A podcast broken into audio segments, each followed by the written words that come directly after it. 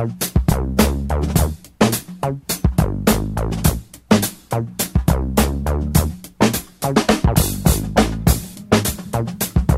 방송은 19금으로 과도한 비속어와 욕설이 난무하니 노약자, 임산부, 청소년은 청취를 삼가주시기 바랍니다.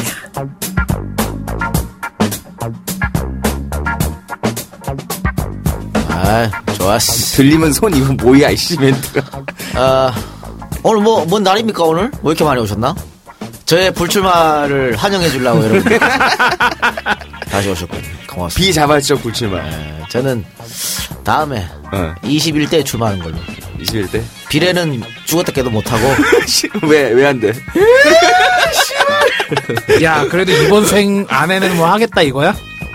아니, 뭐, 어차피 비례는 안 되고, 사지로. 사지로 갈 때만. 안동으로. 어, 어. TK 지역에서만 오케이 하는 걸로. 안동에서 한 세 바퀴 돌아. 에이씨. 그럼 딱 맞잖아. 세 바퀴 몇 년이야? 12년이네. 12년 하고. 한갑 다될 때, 씨발. 아니 그 다음에 바로 대통령 나가면 되지. 아니, 안동에 되면 바로 대권입니다. 그러니까. 그래요. 그런 의미에서 이번에 TK, TK의 김부겸 전 의원이 음. 떨어져야지. 아 먼저 깃발 꽂게 하면 안 돼? 그럼 내가 최초의 깃발을 꼽아야 돼. 그래가지고 하여튼 와주신 여러분 대단히 감사드리고 어 181회입니까 오늘? 네. 이 박사 이 작가 이제 그 181번째 시간 시작하겠습니다.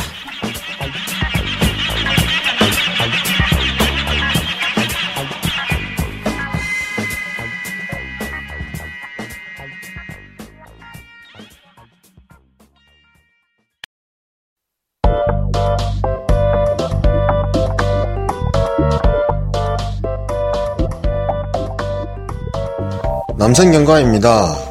남성경과 아닙니다. 남선, 착할 선입니다. 상호 이름처럼 착한 제품만 판매하고 있습니다.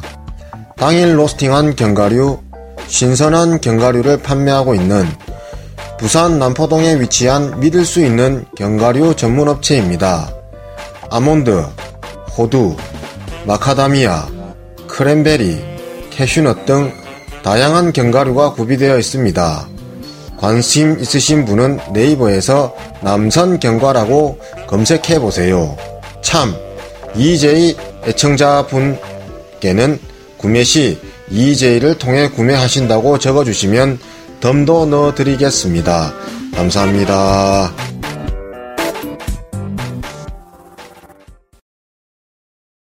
자 지난주 와서 뭐 했나요?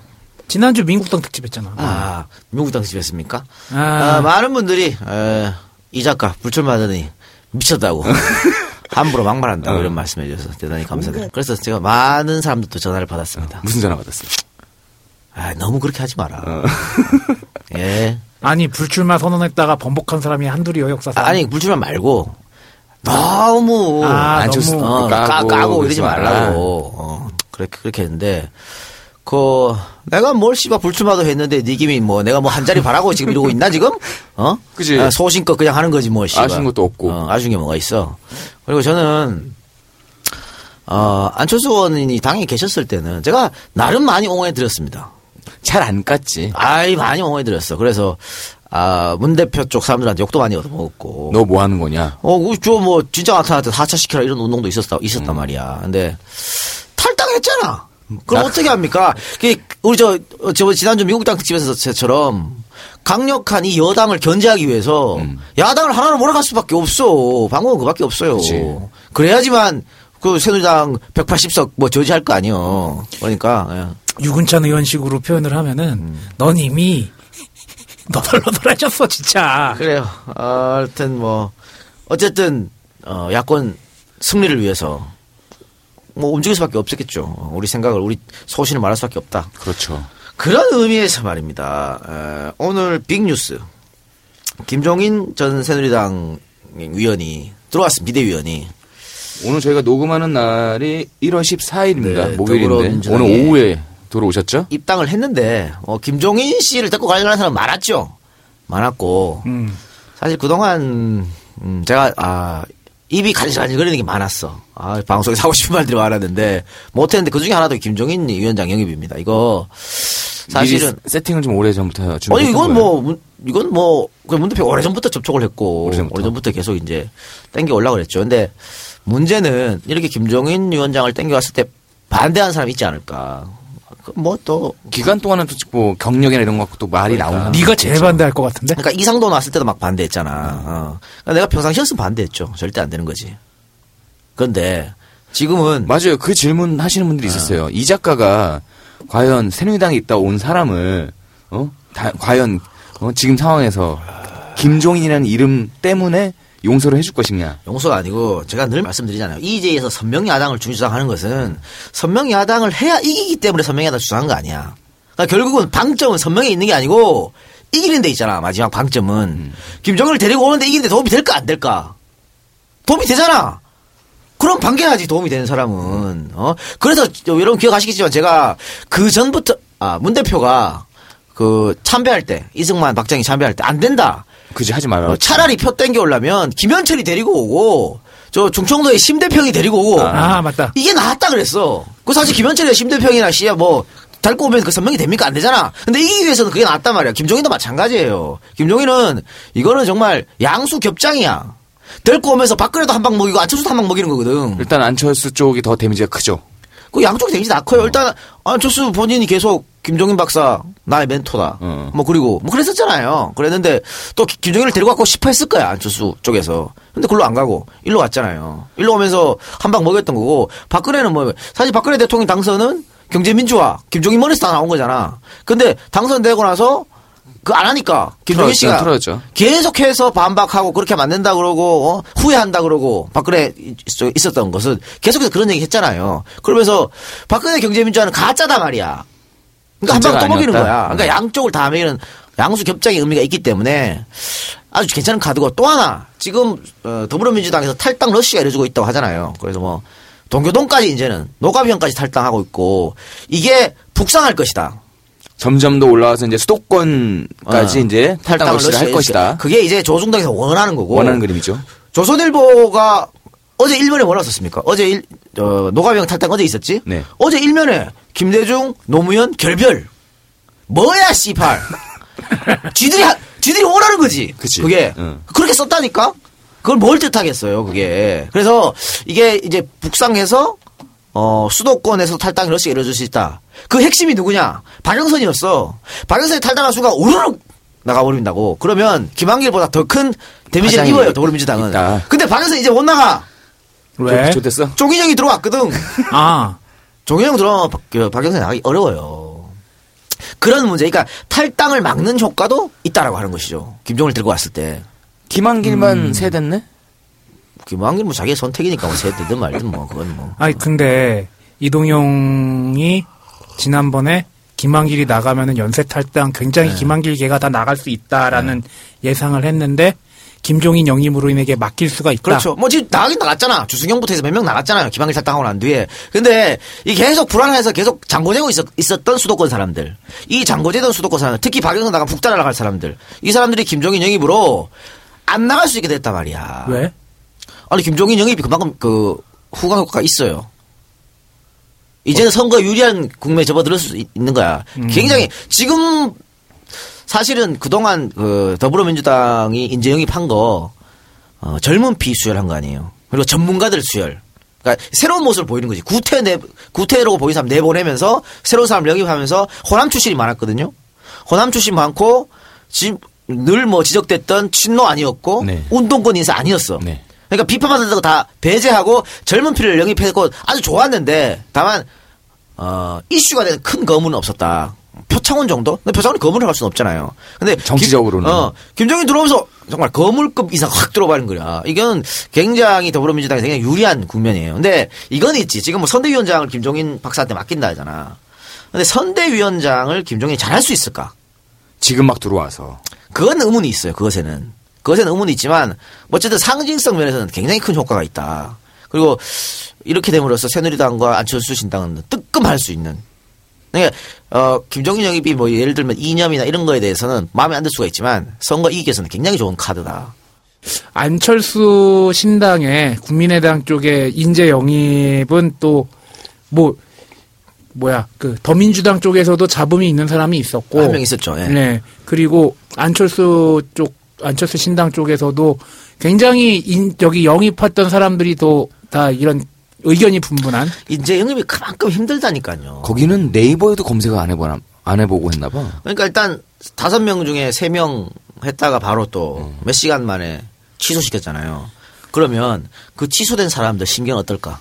존나 쪽팔리지. 아니 그렇게 표현했잖아요. 인격 살인을 당했다고 사과하러 사과하라고. 갔는데 어. 이뭐뭐 하는 짓이야 이게? 존나 발개 이게 발가벗겨져가지고 쫓겨난 거 아니야? 그리고 그 중에 한 명은 또 그냥 최종 무죄 판결 난 사람도 있어요. 예. 그러니까 그 사람들 그 사람들이 지금 주장하는 게 안- 안철수 전 대표가 직접 사과해라 이렇게 얘기하고 있잖아. 그러니까 인재를 구한다는 게 그만큼 어려운 거고 그래서 저 안철수 신당에 헛발질 한 거고 새누리당도 이번에 헛발질 좀 했어요. 그러니까 종편 출신 종편에 많이 나오는 변호사 또 정치평론가 한 여섯 명인가요? 어 이분들 네. 데리고 왔잖아요. 데리고 왔는데 자발적으로 간 거 아니요? 아, 그러니까 아, 김무성 대표 가 그렇게 말했지. 음. 그래서 이번에 가신 사람, 가신 분들이 속이 지금 부글부글 끓고 있습니다. 왜? 아니, 어? 아 이거 저 어. 전에 지금 그냥 돌아다니는 말입니다. 빠, 빠져나갈 거뭐 있어야 되니까. 아니, 어, 들리는 소문으로는 들리는 소문으로는 김 대표가 요청한 거예요. 오라고. 와달- 와달라고. 그래 가, 갔는데 그 사람들 그 말 하는 거 거기서 하는 거야. 기자회견장에서. 거기서 갔더니 야 뒤통수 제대로 쎄, 쎄려 맞았지. 존나 쪽팔린 거 아니야 이제? 얼마나 좀, 그- 이걸 그러면요. 이 사람들이 그동안 그 종편에 가서 그러니까 새누리 입장을 대변한 사람들이잖아. 졸지에 종편 부역자 돼버렸잖아. 그러니까 그게 그 사람들이 그렇게 말한 것들이 어떤 권력을 잡으려고 정치권에 자- 응, 가려고 그래 작정하고 그- 그렇게 한 것처럼 보이잖아. 그럼 진정성이 싹 사- 사라져 버리는 거지, 그지? 그치. 이 사람들 때문에 정치권에 관심 없는 종편에 나간 사람들 있잖아요. 변호사도 있고 네. 평론가도 있고 그런 사람들까지 도매급으로 다 넘어갔어. 그러니까 지금 종편에 나간 평론가들이 다 지금 김무성한테 불불 끓고 있는 거야. 그 말을 하는 바람에. 이제 앞으로는 새누리당 편 안 들어주나 그러면? 그러진 않지. 아, 그러진 않지만, 네. 그거 참 하면 안 되는 말이었어. 근데 김 대표가 왜 그렇게 얘기했냐. 일단 이 사람들이 전문성이 떨어지잖아. 여섯 명 중에 네 명이 변호사고, 한 명이 정치평론가고, 뭐 이 전문성이 뭐가 있나요, 이게? 그런데 더불어민주당은 정말 각계각층의 전문성이 있는 사람들이 왔잖아. 그러니까 딱 대비되는 거야. 우리나라에 변호사 참 많아. 그렇죠. 이러다 보니까 김무성이가 내가 응 영입했다라고 말하기가 어려워진 거예요. 그리고 김무성이 전략 공천 없다 그랬잖아. 근데 이 사람들 데리고 와갖고 꼽을 수가 없는 거야. 그렇지. 그래서 또 말하기가 어려워졌어요. 아무리 그렇다고 해도 자기가 초청하신 분들 그렇게 말하면 안 되는 거지. 그냥 입 닫고 있으면 돼. 우리 분 당에 오신 분들 뭐 경선이나 이런 걸 거쳐가지고 잘 되길 바라 이렇게 하면 되잖아. 그치. 근데 굳이 자기들이 자발적으로 왔다고 그 뭐가 되냐? 어? 존나 쪽팔리게 된 거지. 이게 뭐냐면요. 계속 말씀드리지만 이게 어, 새누리당의 오만입니다. 오만. 오만이 발휘되면 결국은 선거에 패하게 돼 있어. 어? 그러니까 아주 잘하고 있다 지금 새누리당에서. 잘하고 있는 거. 어, 계속 헛발질 해주니까 고만 거 아니겠어요? 어. 그러니까 인재영입이 지난 시간에 언- 언급했지만 그만큼 어려운 겁니다. 쉽지 않다라는 거. 사람도 없고요. 그렇죠. 그렇잖아. 있어도 정치 안, 안 한다 그러고 좋은 사람은 정치할 이유가 없고 찾아보니 흠결이 어. 흠결이 있고, 있고 뭐 그런 거죠. 예, 그리고 어, 또 하나 말씀드리면 그 김종인 박사가 선대위원장으로 앉으면서 문 대표가 선대위가 안정이 되면 대표직 사퇴하겠다. 라고 이야기가 나왔죠. 예, 오늘 그렇게 말씀하셨는데 아, 이거는 그 정확한 워딩은 어떻게 봐야 됩니까?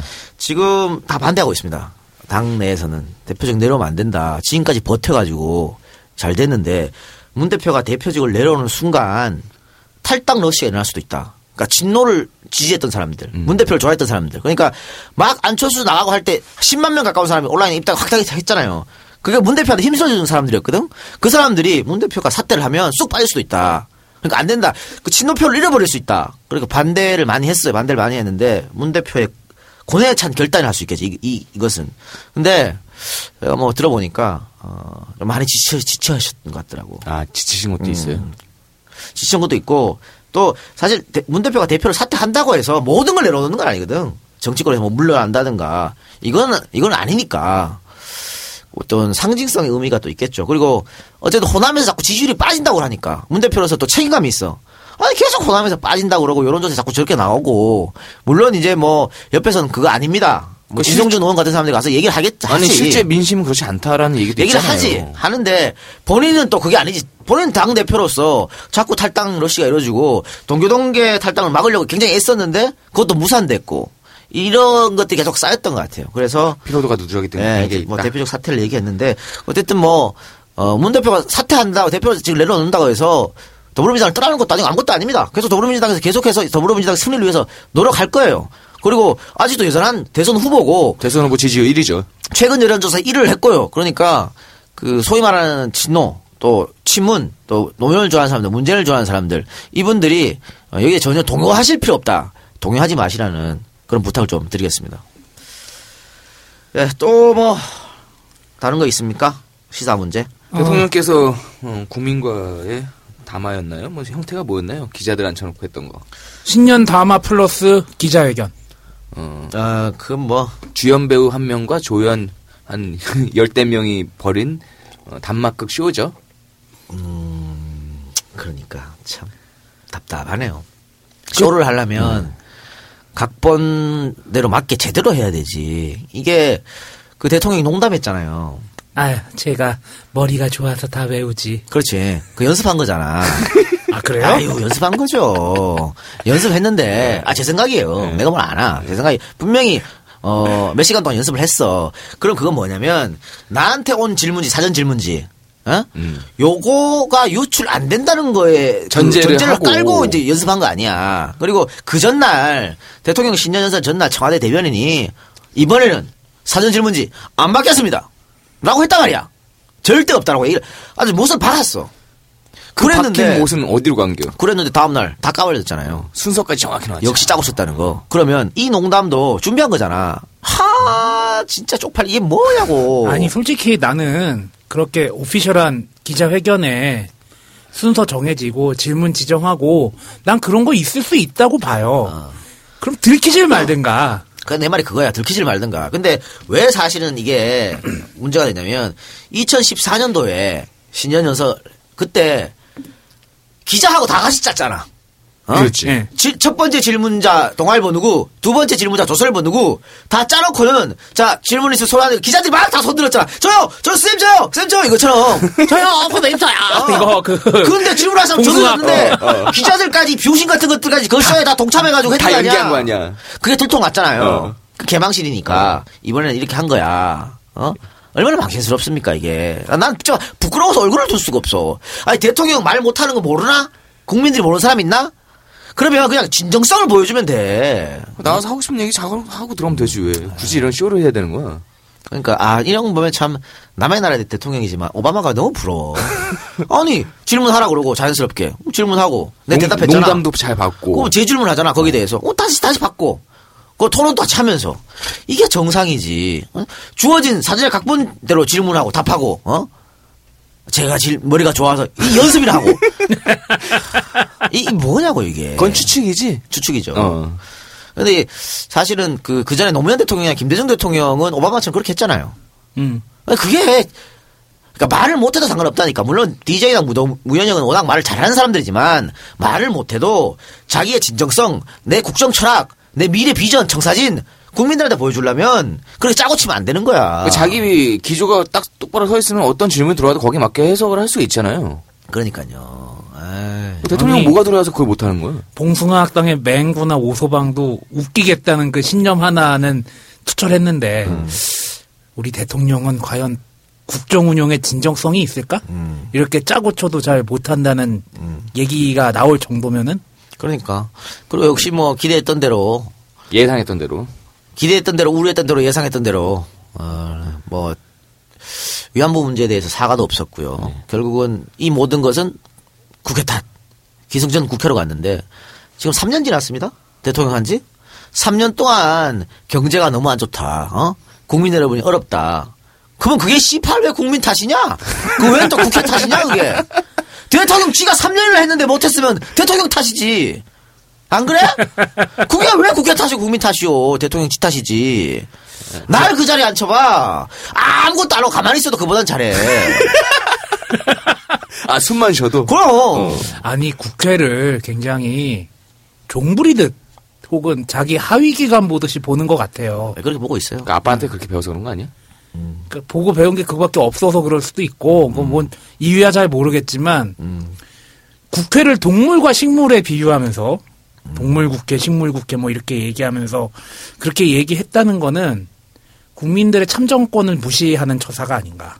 뭐 그런 생각도 들어요. 그렇게 할 수 있는 게 본인은 뭘 해도 40% 이상 나온다는 확고한 자신감이 있기 때문에 그런 것이죠. 그래서 지난주에 제가 언급한 것처럼 TK는 정신 차려야 된다니까. 에휴, 이번 생엔 글렀고 뭐. 또 하나 말씀드리면 어, 국민의당에서 어, 선거 연기를 해야 된다. 그게 이게 무슨 소리예요? 아니, 난 무슨 소리인지는, 무슨 말인지는 알겠는데, 그게 가능해?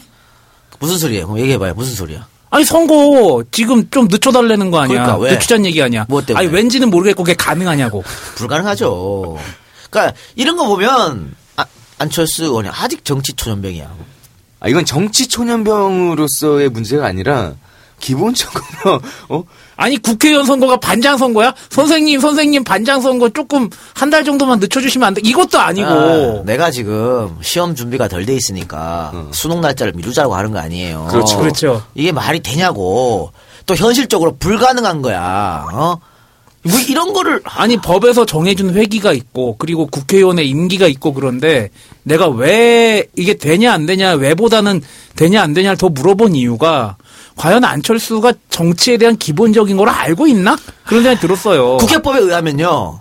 총선을 연기하려면 천재지변이 있을 때만 총선 연기돼. 그것도 대통령이 야 이거 천재지변이 이렇게 하, 그래서 하는 거야.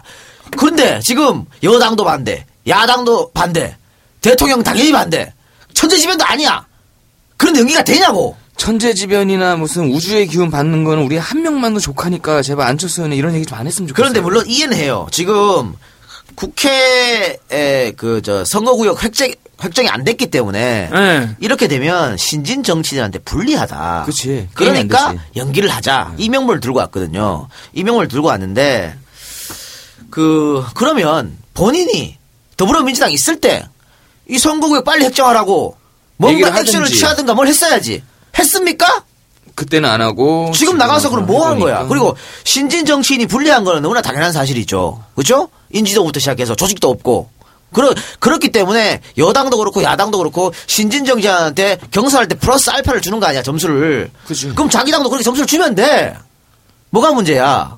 그렇잖아요. 그리고 지금 본선에 갔을 때 문제가 있다 칩시다 그러면 본선에 갔을 때 어, 물론 본선에 갔을 때, 저, 저, 신진정 씨 불리하겠지. 그런데 선거 획정이 아직 안 됐기 때문에 이것은 성, 한 달 연기를 하나? 연기하지 않나? 현역 정치인과 비슷한, 비슷하게 싸울 수밖에 없는 거예요. 별 차이가 없다고. 페널티는 같이 받는다. 한 달 연기 한다고 해서 신진정 씨가 유리하다? 꼭 그렇게 볼 수는 없는 거예요. 그러니까 이 주장은 그 법에서도 어긋나는 일이고, 현실에서도 맞지 않는 일이고, 전혀 지금 안 되는 거죠. 그리고 좀 그래 선거 획정 때문에 한 달 연기하면 좋습니다. 그러면 한 달 뒤로 연기합시다. 5월 달에 한달 칩시다. 5월 달에 갔는데 그때까지도 선거 획정이 안 됐어. 그럼 또 옮겨 그럼 또 한 달 뭐 미룰 겁니까? 언제 할래? 올 겨울에 할래요? 이거 말이 안 된다는 거니까. 그리고 19대, 18대, 17대 다 선거 획정이 언제 됐냐? 50일, 40일 이때 됐어요. 지금은 100일 전이잖아. 아직 시간 남았다고. 그러면 그때도 그러면 다 19, 18대도 18대 때도 다 그러면 한 달씩 미뤘냐? 아니 아니거든. 그러니까 이런 발상을 할 수 있다는 것 자체가 놀라운 거죠. 아 이게 좀 아니 발상을 혼자 할 수 있다고 쳐. 그런데 이거를 대외적으로 공표하고 또 오늘은 문병호가 또 언론 인터뷰까지 했더만. 그 이, 이거는 국민의당 당 내에서도 반발이 있어요. 그러니까 이건 전혀 아무 아무 짝에도 지금 맞지 않는 이야기를 쑥 갖고 온 거야. 한마디로 말 같지도 않은 소리를 하고 계시는 거예요. 왜 이러는지 좀 이해, 이해가 안 돼요. 안철수 의원의 어떤 이 사고 방식이 천동설에 근거한 거 아닐까? 음. 지구는 내 중심으로 돈다 이런 거 아니야? 그래서 이 문제는 어쨌든 룰이 정해져 있는데 그리고 한 달 동안 한 달 뒤로 연기됐을 때 사회적 비용, 경제적 비용, 또 정치 피로감 이건 어떻게 할 겁니까? 또 선이랑 선거랑 돈이 엄청나게 많이 들어가잖아요. 그 돈도 한 달 정도 이제 기간이 늘어나서 더 들어가게 돼 있고 또 국민의 정치적 피로도 지금 벌써 100일 남았 이제 지금부터 지금 여야 싸우니 야야가 싸우니 이걸로 지금 굉장히 정, 국민의 정치 피로도가 있어. 그런데 이걸 한 달 더 늘리면 정치 혐오, 정치 부신 더 가중될 수도 있어요. 그 그런 건 누가 책임지냐고. 안철수 의원 책임지겠지. 뭘 책임져요. 그러니까 이게 전혀 이제 말이 안 되는 거고 또 그렇게 되면 모든 게 처음으로 다시 돌아가야 되거든. 사실 오늘이 며칠입니까? 14일 이죠. 14일이죠. 어, 출마할 사람은 오늘까지 방송 마쳐야 돼. 내일부터 방송하면 안 돼요. 음. 못 나가. 출마 못 해. 근데 만약에 또 연기가 되면 여기가 되면 다시 늘어나지. 또 방송하러 나가야 돼. 그니까 내가 불출마 선언 했잖아. 어. 근데 오늘 방송했지? 어. 한달 늘어나면 어 생각이 생각 바뀌었어. 씨발 출마 할 수 있는 거야. 이거 또 뒤죽박죽 된다니까. 집단 소송 걸리겠다. 그 이걸 뭐 어떻게 하자고 지금. 그동안 그동안 방송 출연료 못 난 거 안철수가 다 내라 혹은 뭐 달력업자들 빨간 날 표시한 거 다 바꿔야 되니까 걸겠다 막 그러면은 대책 없네. 아니, 어떤 거에도 이건 안 되는 거야. 불가능 거예요. 근데 이걸 왜 얘기했는지 정말 이해할 수 없는, 이해할 수 없어. 그랬기 때문에 정치 초전병이라고 말하는 거예요. 김한계 의원도 중공역에서 존나 열심히 홍보를 돌리고 있더라. 아, 봤어요? 봤어요. 근데 사람들이 젊은 사람들이 쓱 피하대. 아, 그래요? 어, 좀 네가, 분위기가- 네가 와서 좀 봤지 그랬어. 아니 나 에이, 그럼 양아치지 이거 무슨 그 양아치. 왜 양아치 가서 봤지? 아니, 밖에 지금 보고 있었는데 이렇게 쓱 지나갔어 그냥 보고 있다가. 보- 보고 한- 한마디 하지 그랬어. 뭘 뭐라 그래. 야, 그 정도는 아무것도 아니야. 내 고등학교 동창이자 대학 동창 하나가 아, 원주에서 국민의당 신분으로 출마 기자회견을 어제 했어. 어, 그래요? 예. 네, 네 동창이? 예. 원주에서 네. 어, 떨어지겠네요. 야 나오지도 않는 초를 치고 지랄이야.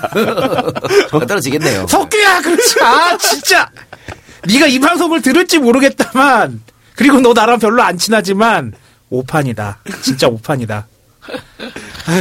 그래, 알겠습니다. 자, 그럼 뭐, 시사문제 거기까지만 하고, 광고 듣고 와서 본격적으로 방송 들어가겠습니다.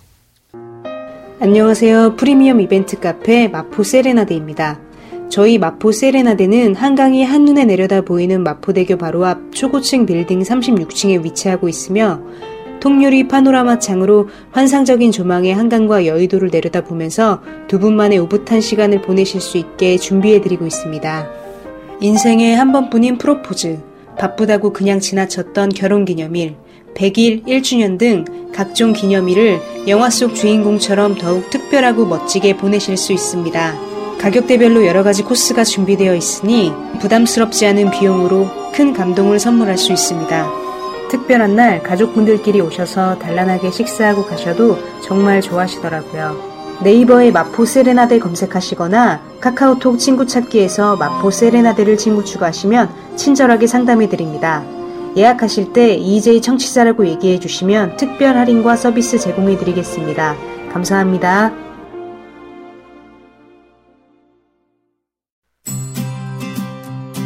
마음에 드는 차가 있긴 한데 살까 말까 고민이야. 고민을 왜 해? 좋은 구매 조건 찾아서 사면 되지. 그러게 좋은 구매 조건 찾는 게 쉽지가 않네. 그렇긴 해. 이것저것 귀찮은 일 투성이지. 나는 차만 고르고 나머지는 누가 알아서 처리해주면 정말 좋겠다. 아, 그런 너를 위한 서비스를 새 차를 파는 사람들이 준비해뒀지. 자동차 리스와 장기 렌터카 비교 견적 서비스 말이야. 그래!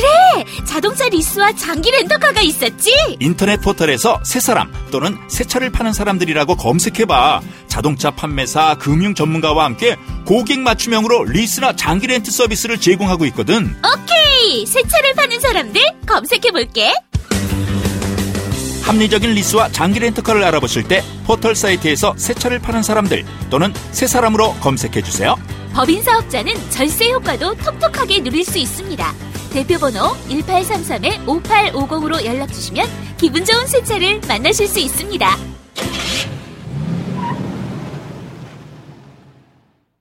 네, 오늘은 김학철 특집입니다.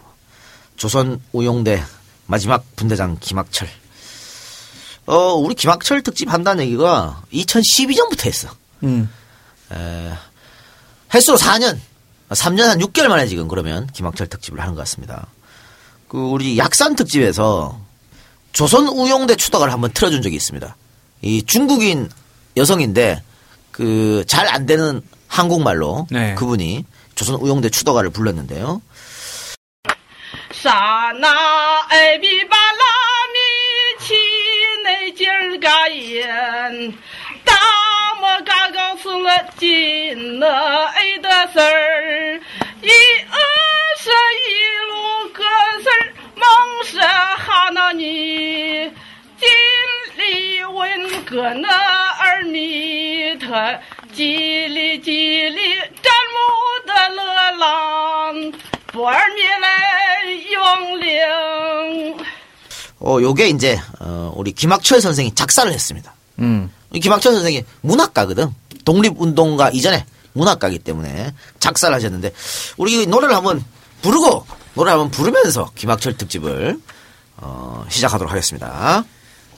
사나운 비바람이 치는 길가에 다 못 가고 쓰러지는 너의 뜻을 이어서 이룰 것을 맹세하노니 진리의 그늘 밑에 길이 길이 잠들어라 불멸의 영영 이게 박자가 안 맞아 보이는 게 뭐냐면은 작곡하신 분이 처음엔 4분의 3박자로 시작했다가 중간에 4분의 4박자 갔다가 다시 4분의 3박자로 가요. 하여튼, 이 조선 우용대 추도가를 김학철 선생이 만들었습니다. 그리고 이 노래는 아직도 중국에서 울려 퍼지고 있습니다. 어디서 올려 퍼지고 있어요? 아, 뭐 중국에 아, 물론 뭐 그 호거장 마을, 태양산 그쪽에 올려 퍼지지만 다른 다른 그 지방에 있는 중국인들도 많이 불러요. 그만큼 당시 조선 의용대 전투가 격렬했고 중국 사람들 인상에 각인시켜줬다 이런 걸 알 수 있겠죠. 그리고 이제 그 태양, 태양산 전투에서 김학철 선생이 살아남았으니까 살아남고 어, 본인의 동지들 죽어간 동지들을 위해서 아마 만든 곡이 아닌가 그런 생각이 듭니다. 와 근데 가사가 정말 뭐랄까 비장감을 주고 굉장히 그럼요. 좀 슬프고 다 못 가고 쓰러진 너의 뜻을 이어서 이룰 것을 맹세한다. 그게 독립의 어떤 그런 뜻 아니겠어요? 그걸 맹세한다는 것이죠. 진리의 그늘 밑에 길이 길이 잠들어라. 네. 불멸, 죽지 않는다. 네, 이말 아니겠습니다. 네, 그러면 이 박사 김학철 한번 생각납니까? 흑수돌 어, 뭐예요? 어? 탤런트 김학철 아이, 좀, 내가 그거 나, 나올까봐. 농담한 거고 어 김학철 선생이 이제 조선의용군 이제 독립군의 가장 마지막까지 살아계신 계셨던 그렇죠. 군대장이죠. 근데 당신 스스로는 살아생전에 자신을 항일 투쟁가로 얘기하지 말아달라. 자신은 이미 1950년 이후에 인권 투쟁가로 변신했다. 그두 마디에 아, 그 두 단어, 항일 투쟁과 인권 운동, 이 두 마디에 김학철 선생의 삶이 싹 녹아나지 않나, 그런 생각이 했습니다. 네.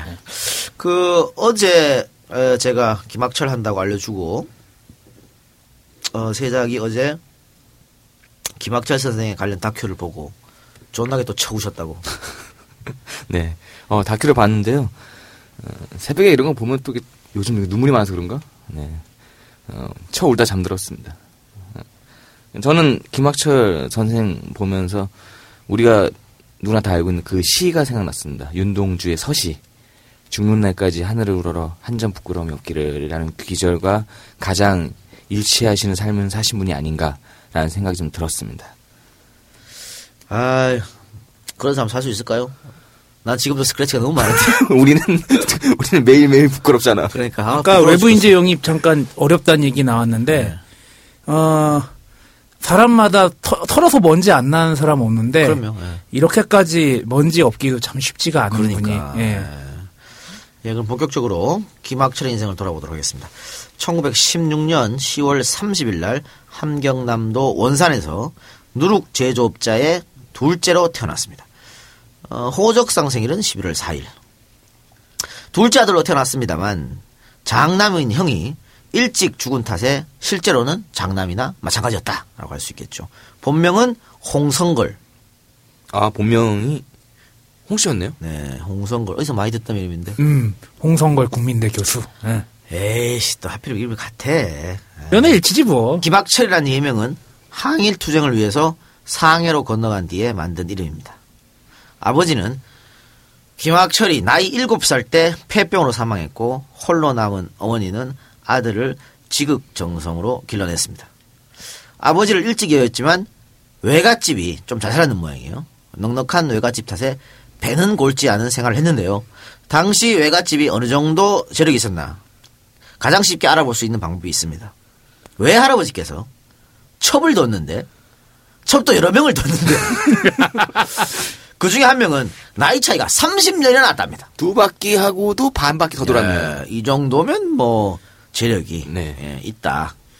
아니 얘얘뭐 옛날에 그 자식을 많이 낳잖아요. 그러니까 자- 자식들 호구지책도 어려웠다고 가장이. 근데 이렇게 둘째 부인, 셋째 부인까지 둘 정도면 아유 뭐 이거 뭐 말할 것도 없겠죠. 그래서 외갓집의 도움으로 그나마 조금 풍족한 삶을 유지하지 않았나 싶습니다. 너의 목소리에 부러움이 느껴진다. 네. 이번 생은 글렀으니까.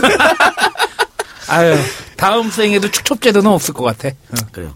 김학철은 어렸을 때부터 장문에 뛰어난 소질을 보였는데요. 그래, 저, 문학가라고 했지 않습니까? 네. 독립운동가 이전에. 뭐 시도 잘 썼고, 소설도 잘 썼고, 결국은 그 소설이 문제가 돼서 뭐 감옥 그렇죠. 생활도 했지만, 예. 그건 뒤 얘기하고. 어쨌든, 이렇게 어렸을 때부터 장문에 뛰어난 소질을 보였던 것은 김학철의 풍부한 독서량. 아, 역시 여기서 또 한 번 나옵니다. 독서량. 책을 많이 봐야 한다. 예.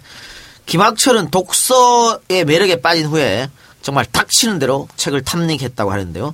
나중에는 본인이 볼 수 있는 한글로 된 책이 더 이상 없어져 갖고 일본어로 된 책을 구해서 읽었을 정도로 독서에 빠져 살았다고 합니다. 그러니까 당시 뭐 우리가 한글로 된 책이 많지 않았지 않습니까? 일본 책은 일본어로 된 책은 많았겠지만, 근데 또 일본어로 된 책이 또 비쌌을 테고, 하여튼 한글로 된 책이 없었으니까 어린 나이임에도 불구하고 일본어로 된 책을 구해서 많이 읽었다라고 하는 거. 또한 당시 김학철은 사회 문제에도 관심이 깊었는데요.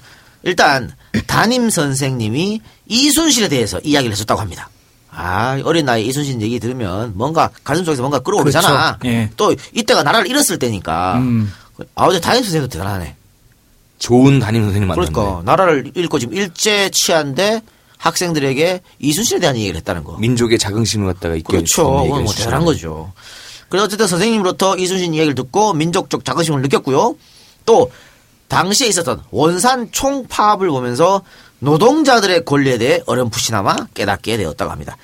어, 김학철 선생이 그 결국은 공산주의에 빠지지 않습니까? 예. 그러니까 노동자들이 고생하는 것, 그, 그 기본, 그 기본 인식이 아마 이때 원산 총파업을 보면서 느낀 것 같습니다. 원산 총파업 당시 김학철은 원산의 제2 공립보통학교를 다니고 있었는데, 어, 일본 선원들이 한국의 노동자들을 응원하는 것을 보고, 아, 일본 사람이라고 해서 다 나쁜 사람은 아니구나라고 느꼈다고 합니다. 그래서 아까 세작이 얘기했던 다큐멘터리 보면은 나중에 일본에서도 일본 사람들을 절대 평범한 사람들은 어. 미워하지 않았다고. 일본 제국주의자들, 네. 일본 군인들, 일본 제국주의에 부역한 사람을 미워한 거지 일반인들 미워하지 않았던 것이죠. 다 원산 총파업 당시 조선에 거주하고 있는 일본인 노동자들은 물론이고요. 그 일본인 노동자들도 한국 노동자들을 응원했고 이뿐이 아니고 일본 본토의 고베, 오타루 등 일본의 항구 도시에서는 동정 파업 그러면서 같이 파업하는 그런 일까지 벌이면서 원산 총파업을 후원했다고 합니다. 동맹 동정 파업이랑은 지금 알- 저희가 알고 있는 동맹 파업 뭐 그런 비슷한 거겠죠. 예.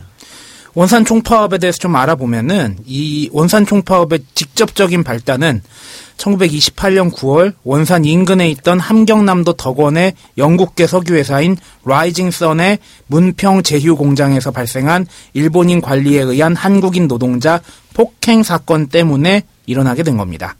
일제는 갈대밭만 무성하던 원산나루를 1880년에 개항한 뒤 대륙 침략을 위한 발판으로 만들어가기 시작을 했습니다. 그리고 어, 원산이란 도시를 빠르게 탈바꿈을 시켰죠. 이렇게 탈바꿈 되는 원산에 전국에서 많은 노동자들이 모여들게 됩니다. 이 공장의 한 일본인 감독이었던 고타마란 사람이 툭하면 욕설과 함께 조선인 노동자들의 뺨을 후려치면서 음 그렇게 폭행을 가하고 노동자들을 막대하고 그랬는데 여기에 대해서 노동자들의 원성이 굉장히 자자했습니다. 평소에 이랬다는 거죠. 네. 늘 그런 거지 뭐. 예. 그런데 사건 당일 다시 고타마가 조선인 노동자를 폭행합니다. 그러자 노동자들이 집단으로 반발해서 고타마 잘라라. 맞고는 일 아니 하겠다. 맞고는 일 아예 하겠음동. 이라고 외치면서 일 파업에 들어간 겁니다.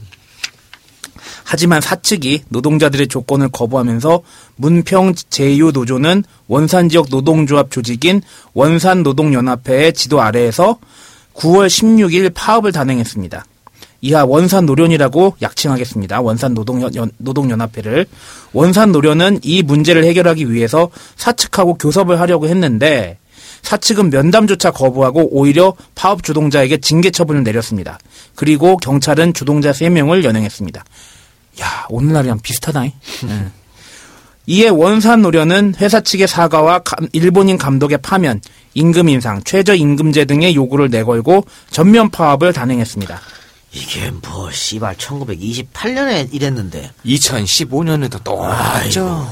참나 아니 뭔 일입니까 이게 결국 회사는 감독 파면 및 파업 중의 인사조치 취소, 재해 위자료, 최저임금, 퇴직금 등을 3개월 내에 쌍방 타협으로 결정한다는 조건으로 협약을 맺었으나 사측은 3개월이 지나도록 약속을, 약속을 이행하지 않았습니다.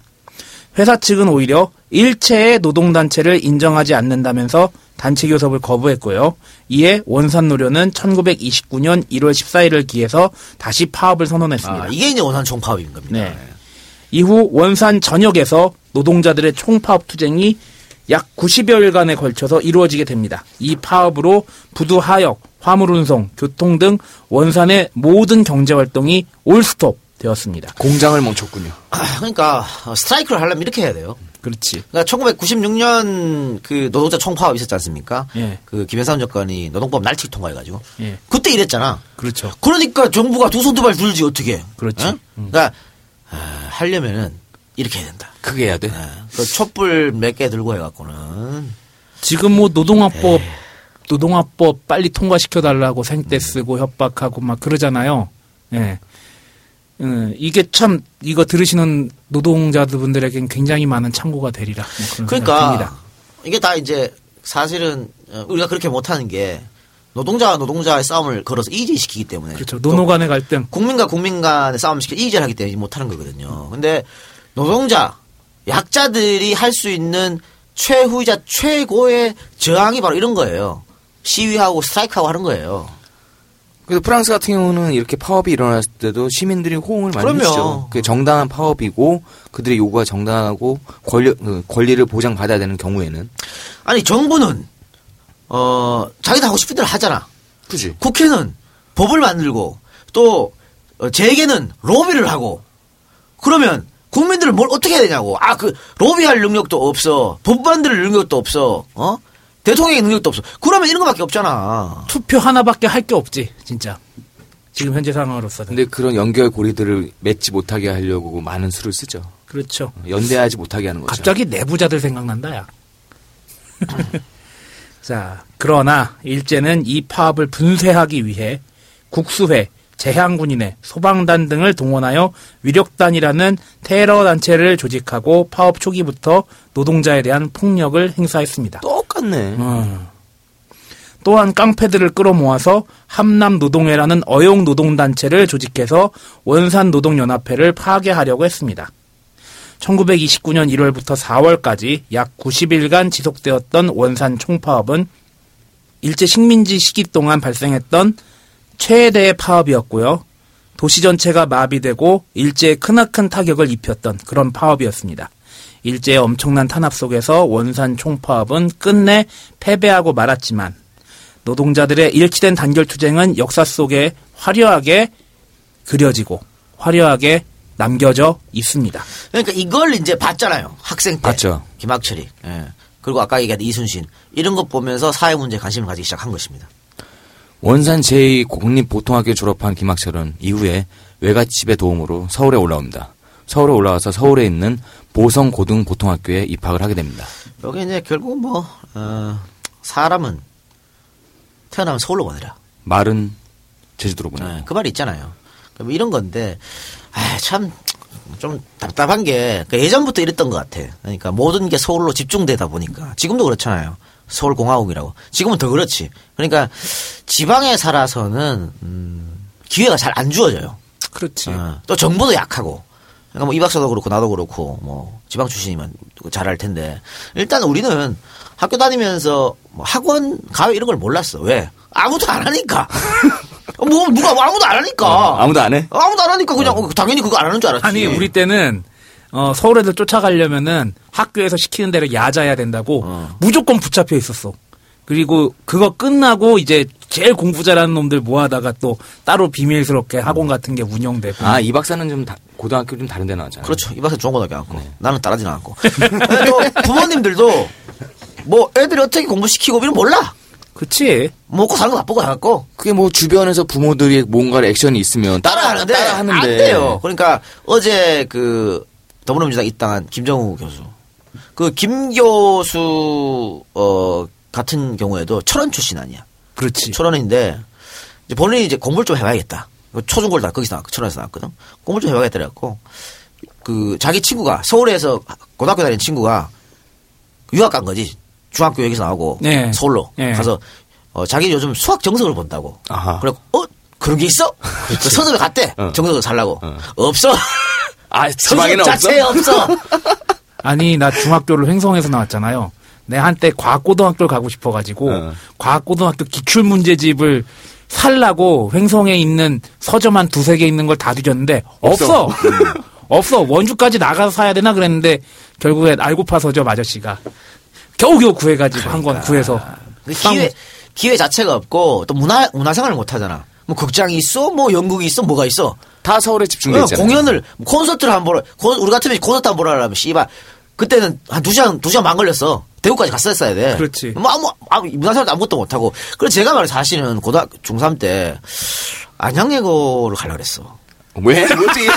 개소리야. 안양 예고를 왜? 아, 또 끼가 있잖아. 안양예고를 가고 싶었어. 연기 전공? 뭐 고민이 정도의 개새끼야. 하여튼 뭘 가고 싶었는데 어, 일단은 담임한테 상담을. 어. 몰라? 안양예고가 뭔지 몰라? 담임이 C파고 말이 돼 이게 그러면 C가 안 먹히는 거지 뭐. 안 돼. 아예 애초에 지방민은 기회가 없어. 그래서 이제 자꾸 서울로 보내라. 이게 좀 안타까운 거예요. 아니 심지어는 우리나라 제2의 도시라는 부산도 부산 시민들한테 물어보면은 부산 사람들도 문화 생활을 영위하기 굉장히 힘들다고 얘기하고 가능성도 없다. 뭐 부산에 없는 거 세 개 대라 그러니까 가능성, 가능성, 가능성 막 이렇게 대답도 나오고 그러더라고요. 제2의 도시가 그러니 그, 그러니까요. 다른 도시들은 어떻겠어. 어. 그러니까 이걸 좀, 아, 정책적으로 인구를 분산시킬 필요 있다. 그렇기 때문에 노무현 대통령이 행정수 이전을 얘기한 거 아니에요? 지방에다 인프라 갖다 분산을 그렇죠. 시켜가지고 그 발, 그 발전에 대해서 균등을 아. 유지할 수 있도록. 저는 대통령이 만약에 되면, 어, 약까지 꿈을 안 버리고 있다, 저 새끼 저거. 포 이그젠플 아니야, 이 개새끼야. 대통령이 되면 서울에 있는 대학들 전부 지방으로 옮기겠습니다. 괜찮은 생각인데? 아니, 서, 서울에 있는 대학이 다 가면 어. 교직원들도 가, 따라가죠? 학생, 저 학생도 당연히 따라가, 가, 가- 갈 테고, 네. 어? 그 주위에 상권도 다 이- 옮길 테고, 그리고 지금 금싸라기, 서울에 있는 금싸라기에 다 있잖아. 비싼 어? 땅에 있죠. 비싼 땅에. 그거 가면 밑에 가면 학생들 뭐 등록금, 등록금 반값 충분히 가능하거든. 그것도 가능하고, 이 서울에 있는 땅 활용도 할 수 있고. 일석 한 10조 돼. 어 그거에 선두적으로 하려면은 서울대학교하고 지방 국공립대학교들 전부 통폐합해야 돼. 아 어쨌든. 프랑스처럼? 어. 근데 내가 대통령이 안 되니까 못합니다. 아니, 그런 식으로 지방도 같이 살 수 있는. 그러니까 지금 계속 이렇게 가면요. 지방은 정말 공동화. 노인들만 살아. 지금도 노인들만 살잖아? 2, 30년 되면 노인들 없으면 어떡할 겁니까, 이제? 지금 지방에 가보시면 아시겠지만은 뭐 동네 청년회 마을 청년회의 그 회원 중에 가장 어리신 분이 50대. 그러니까요. 그러니까 제가 저번에도 이제에서 이런 얘기 했어. 지방이 좀 가- 살아야 된다 했더니 저 나보고 뭐이 작가 니 나가라. 그러더라고. 음. 그러니까 이게 이제 중요한 거지. 지방에 먹고 살 게 있으면 가죠. 근데 먹고 살 게. 없잖아. 내가 어디 씨발 뭐 안동 가서 팟캐스트 할까요? 안 되잖아. 그게. 네가 안동 가서 팟캐스트를 하면 우리도 다 따라가야 돼. 그러니까 안 되잖아. 뭐 그런 그런 게 있으니까 지방에 먹고 살 수 있는 걸 좀좀 많이 마련해 주고. 그, 그, 그 아까 얘기했던 대학교도 그런 거고요. 또 행정기관 옮기는 것도 그런 거 아니에요. 또 공장 많이 짓고. 근데 난 웃기는 게 행정기관 옮기, 옮긴다고 해서 그럴 거면은 뭐 안 간다고. 그런 사람들. 근데 사표 쓰라면 사표도 못 써. 또 가잖아요. 막상 옮기 혼자 가, 혼자. 그래서. 또 가. 가정이 다 옮기자 혼자 가잖아. 썬테이크 듣고 있나? 아, 안 듣겠구나. 그러니까 그런 경우가 발생하니까 우리 좀 이게 제도적으로 또 좀 정책적으로 지방을 좀 활성화시킬 필요가 있다. 이 조그만 땅에서 더 이상 서울에다 집중해봤자 뭐또 효과도 없어요 이제. 그러니까요. 그러니까 뭐저 김학철 얘기하다 이렇게 하는데 김학철도 결국은 부모님이 어머니가 정말 헌실적으로 아들을 보살폈다 했잖아요. 아들이 출세하려면 원산에 있으면 안 돼. 그렇죠. 서울로 가야 되는 그러니까 거였어요. 아니 그리고 그때 당시만 해도 원산만 해도 굉장히 일찍 개항돼가지고 네. 큰 도시였는데 원산에서도 바로 이제 그럼에도 불구하고 서울로. 오기- 그리고- 천지 차이죠. 음, 자, 그래서 보성 고등학교에 입학을 하게 됩니다. 어, 보성 고등학교 시절에요. 광주 학생 운동이 일어나게 되고요. 김학철은 친구들과 함께 데모에 앞장서게 됩니다. 보성 고등학교는 염상섭, 현진건, 김화, 이상, 조정래 등 걸출한 문인들은 물론 위대한 독립운동가들도 많이 배출한 학교인데 김학철도 아마 이런 학풍을 자연스레 몸에 익혔을 것입니다. 음, 그래서 이분은 두 가지 같이 같이 했잖아. 독립운동가 겸 문학가. 그렇죠. 보성고등학교 재학 시절에 우연히 본 잡지에 실린 임시정부와 황포군관학교 이야기를 보고 무작정 독립운동은 동경을 하게 되고요. 이후 윤봉길 의사의 의거가 일어나자 상해로 건너갈 것을 결심을 하게 됩니다. 그래서 이렇게 말씀을 하시죠. 이야, 이 세상에 이런 일도 있구나. 내도 상해로 가서 황포 군관학교를 가야겠다. 지금 하는 공부 재미없다. 가자, 상해로. 그런데 말이죠. 어, 잡지에서 봤다 했지 않습니까? 그 잡지는 뭐야? 조광이라고 어. 조선일보 자매입니다. 네. 그때 나이 17살이었습니다. 17살 때 독립운동을 하러 망명을 하다니. 야, 우린 17살 때 뭐 했지? 저 야자. 저는 오- 그때 오토바이 탔죠. 그래 니는 오토바이 탔습니다. 저는 당구에 미쳐 있었어요. 17살에 당구 200 쳤습니다. 어, 야, 당구 신동이네. 저요? 음. 지금 몇인 줄 아십니까? 지금 몇 쳐요? 200 칩니다. 그러면 존나 짜잔 얘기 아니야. 아니야. 아니 뭐 당구를 뭐 한 사실 20대 넘어서 잘 안 치잖아요.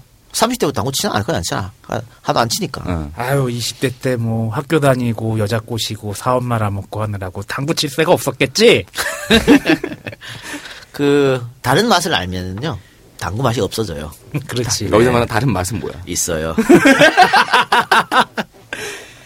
자, 17살 때 이렇게 동경을 하게 되는데요. 그러나 그렇게 동경했던 상해 임시정부는 윤봉길의 의거 이후에 일경의 추적을 피해서 항정으로 거처로 옮게 됩니다. 그래서 김학철은 임정에 들어갈 수가 없게 됩니다. 임청 가려고 상해 갔는데. 없어! 상, 상해 임정이 없어. 대신 김원봉의 의열단에 가입하여 본격적인 대항일 투쟁 운동을 전개하게 됩니다. 이때를 김학철은 다음과 같이 회상을 합니다. 에, 1930년대에 상해에서 반일 테러 활동을 할 때도 나는 거의 종교적인 열광으로 굳게 믿었어. 믿어서 추호도 의심을 하지 않았어. 몇몇 용사들의 테러 활동으로 능히 일본 제국주의를 때려 눕히고 조선의 독립을 쟁취할 수도 있으리라고 생각했어. 아, 이제와 생각하면 그것도 역시 꼬부랑길로서 부질없는 헛고생을 사서 한 것이 아닌가 싶어. 아, 이런 게 뭐 신념인 것이죠. 17살 때 반일 테러 활동을 약상과 같이 하면서 종교적으로 열광했다 했지 않습니까? 이런 신념이 없으면은 자기 목숨 내놓고 독립운동을 못 하는 것이죠. 그리고 내 방법이, 나의 이런 항일 투쟁 방법이 반드시 성공한다. 뭐 이런 신념도 있었을 테고. 근데 지나고 보니까 소용없는 짓이었다. 뭐 이렇게 하는 것이죠. 자, 김학철은 이렇게 의열단에 들어가서 두 달간의 훈련을 받은 뒤 프랑스 조계지의 민족혁명당의 기간지 출간에 필요한 경비를 조달하기 위해서 돈 있는 일본인들을 습격하는 활동에 참여합니다. 물론 뭐 경험이 부족한 탓으로 실패한 적도 많았지만 성공한 적도 많았습니다. 그래서 얼마 지나지 않아 젊은 김학철은 의열단의 핵심 인물로 신속히 성장했습니다. 또 김학철 등의 의열단 활동은 하- 조선인뿐만 아니라 상해에 있는 중국 인민들의 적극적인 지지를 받았습니다. 1935년 중국에 있던 독립운동 단체들은 분열을 막고 더 강력한 독립운동을 하기 위해 중국 관내에 있던 다섯 개 단체, 즉 조선혁명당, 조선의열단, 한국독립당, 신한독립당, 대한독립당 이 다섯 개 단체가 좌우를 막론하고 하나의 당을 만들었는데 그게 바로 민족혁명당입니다. 이제 더 이상 분열하지 말고 음, 우리가 모아서 강하게 투쟁하자 이렇게 된 것이죠. 음, 저희가 방송에서도 몇 번 언급을 했었죠. 뭐 김구특집에서 한번 했을 겁니다. 자, 김학철은 이런 민족혁명당에 1936년도에 가입하고요. 반일 활동을 지속적으로 전개해 나갔습니다. 이렇게 되어서 의열단에 이어서 김원봉과의 인연은 계속됩니다. 김원봉이 민족혁명당을 만들었기 때문에 예. 예, 의열단에도 같이 있었고 민족혁명당에도 같이 있게 되는 것이죠. 1937년도에는요. 어릴 때부터 동경했던 황포군관학교 드디어 황포군관학교에 입학을 했습니다. 마침내. 예. 당시 교장은 짱제스. 이 황포군관학교에서 김두봉, 윤세주, 한빈 등으로부터 군사 교육뿐만 아니라 마르크스 사상도 배우게 되는데요. 어, 여기서 사실은 어, 윤세주한테 많은 영향을 받았겠죠. 예. 윤세주가 어, 김학철보다 나이가 훨씬 많았고 음. 또 독립운동 선배고 근데 극찬을 하더라고 김학철이 윤세주에 대해서 아 또 윤세주는 우리 저 약산 특집에 나온 약산의 절친 음. 어, 우리가 자꾸, 자꾸 지금 윤세주를 언급하는 것은 나중에 윤세주 특집을 할지도 모르기 때문에 그렇지. 그리고 윤세주의 절친 또 이육사예요. 그렇지. 아, 이다 연결이 연결 연결이 되는 거야. 아 참. 그래 이렇게 하여튼 어, 선배들한테 영향을 많이 받았습니다. 또 김학철은 준의 영향을 많이 받은 반면 소극적 항일 운동을 하고 있던 장제스에 몹시 실망을 했습니다. 그러니까 이게 아마 김학철이 사회주의 쪽으로 좀 더 기울어지는 이유가 음, 되겠죠. 음. 아니 국민당 장제스는 어? 자기가 봤을 때 야매야. 그렇지. 어? 뭔가 신념이 이런 아니 중국이 일본의. 침략을 받는데 자기는 그 장제스는 공산당 때려잡을 음. 생각만 하고 군벌들은 곳곳에서 곳곳에서 날뛰는데 장개석은 뭐 일본이 일본에 의해서 자기 자기가 지배하는 땅이 막 밟히는데도 오로지 공산당 토벌만 집중하고 그렇게 그렇죠. 생각했으니까 그걸 보기가 굉장히 안 좋게 보였겠지. 박근혜를 비판해야 되는데 문재인을 비판하는 데 힘을 쏟고 야왜 글로 가 이 새끼야! 그러면 안 된단 말이야. 그러니까 음. 어, 김학철 선생이 야매다 이거는 그치. 장제스는 야매다. 그래서 준래 쪽으로 또 사실 본인이 영향을 받았던 윤세주 음, 이쪽도 이제 사회주의 쪽이기 때문에 그러- 그래서 사회주의 심취하지 않나 싶습니다. 자 이들 황포 군관학교 학생들은 나중에 국민당과 손을 잡고 대항일 투쟁을 펼치게 됐고요. 또 일부는 조선의용대를 창설하고 거기에서 독립운동을 했는데요. 김학철은 조선의용대에 입대하게 됩니다. 조선의용대는 뭐 예전에 조선의용군 이렇게 했는데 1938년에 약산 김원봉, 석정 윤세주 선생 등에 의해서 중국에서 창립된 것이죠. 사회주의 사상을 가진 청년들이 많이 있었는데 여기에 김학철은 들어가게 된 겁니다. 조선, 조선의용대 거의 뭐 일기 멤버 라고 할 수 있겠습니다. 그런데 이 훈련 단계에서 해방을 맞이한 강복군과는 달리 이 조선 의용대는 실제로 일본군과의 전투에 가담해서 무장 독립투쟁을 펼쳤습니다. 뭐그 대부분은 사실 선전 활동이었지만 어쨌든 독립 운동을 어, 펼쳤다고 하는 것이죠. 경험이 있는 거죠. 그럼요. 근데 이 조선 의용대가 나중에 일지대, 이지대 지금으로 말하면 뭐 한 중대 정도 되나? 네. 나중에 삼지대까지 되고 아까 조선의용군 얘기가 나와서 말인데 한 지대가 화북지방으로 이동을 하잖아요. 네. 그 와중에 또 김학철 선생 얘기도 나오고 삼지대 옮긴 다음에 그게 또 조선의용군으로 또 이름이 바뀌었다고 네. 그렇게 얘기도 나오더라고. 그러니까 이게 그 유일한 부대인 거지. 부대로서. 음. 그러니까 개인이 어떤 투쟁하는 게 아니고 부대로 투쟁한 거는 부대로 투쟁해서 끝까지 남은 해방 때까지. 남은 것은 이 조선의용대가 유일한 것입니다. 나중에 광복군에 편입이 되긴 하지만 아, 또그 강북권은 실제로 싸우진 않아 못했기 그렇죠. 때문에. 광복군은 이제 막 훈련을 네. 하고 있는 와중에 이제 네. 해방을 맞이했으니까. 그런데 우리는 이 조선 의용대라는 모르죠. 이 단체에 대해서 전혀 잘 모르지. 알지, 못하, 음. 알지 못하죠. 왜? 빨갱이니까. 음. 빨갱이니까 모르고요. 북한에서는 이 조선의용대 출신이 그 북한 일당, 김일성 일당 독소 체제를 비판했거든.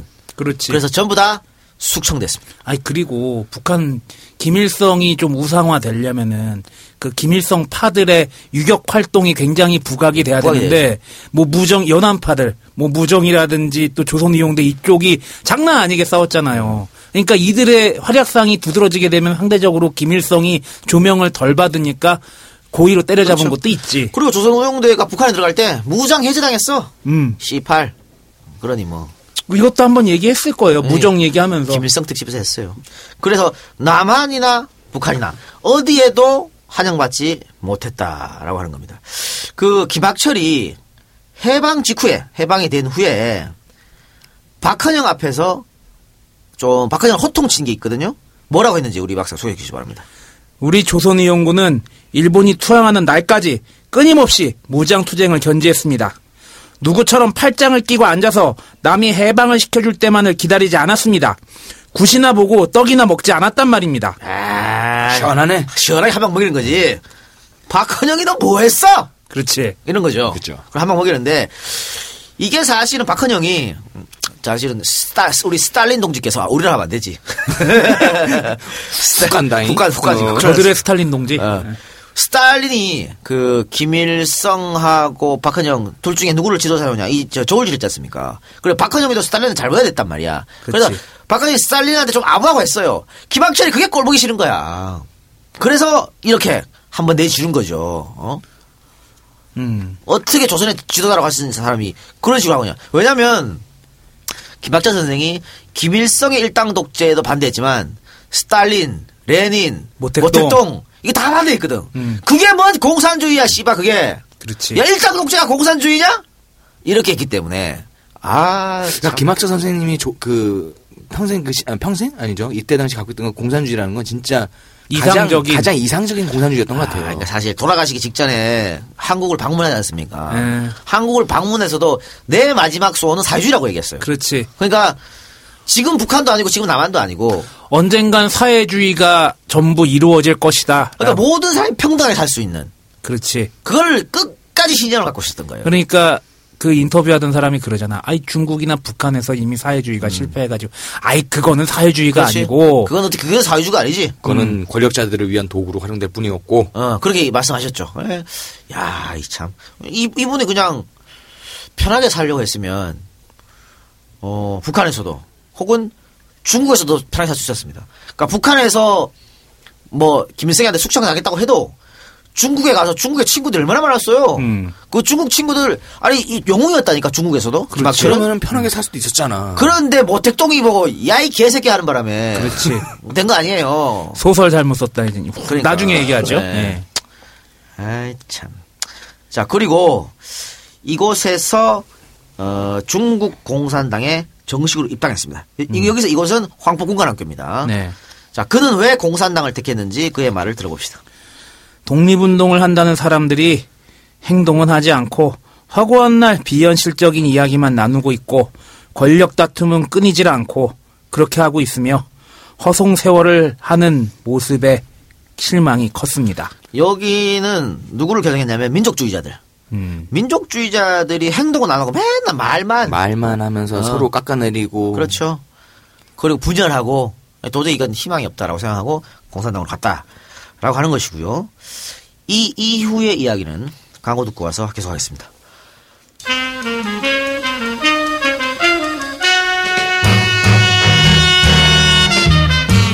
지금이 2016년 1월이니까 올해하고 내년까지만 EJ 방송할 것 같은데. 어, 이거 광고할 수 있는 날이 얼마 안 남았네.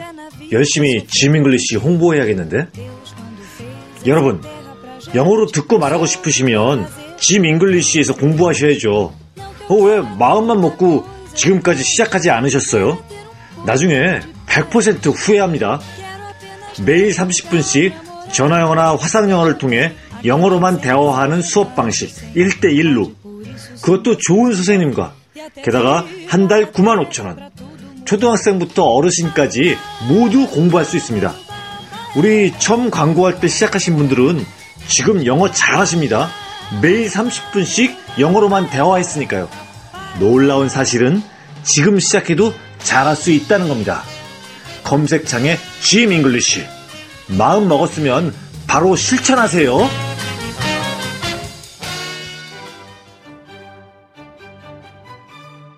클래식한 농법을 고수하는 클래식 농원에서 자란 건강한 클래식 사과. 제초제와 성장 촉진제, 그리고 착색제 등을 사용하지 않는 친환경 농법으로 재배해 모두가 안심하고 껍질째 먹을 수 있는 사과입니다. 사과 본연의 향긋한 향과 새콤달콤한 맛이 가장 풍부한 최적기에 수확하는 클래식 사과. 이제 클래식 농원만의 맛있고 건강한 선물을 가정에서 직접 만나보세요. 추석 선물 세트도 준비되어 있으니 네이버에서 클래식 농원을 검색하세요.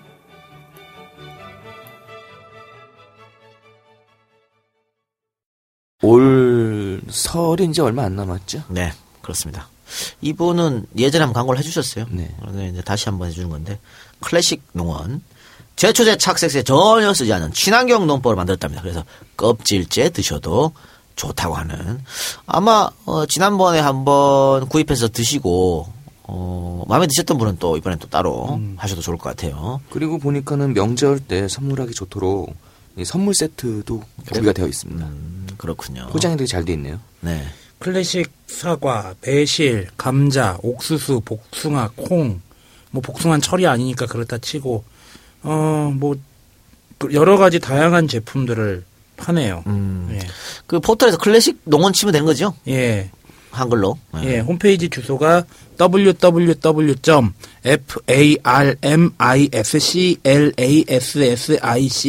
www.farmisclassic.co.kr 아 짧어 진짜요.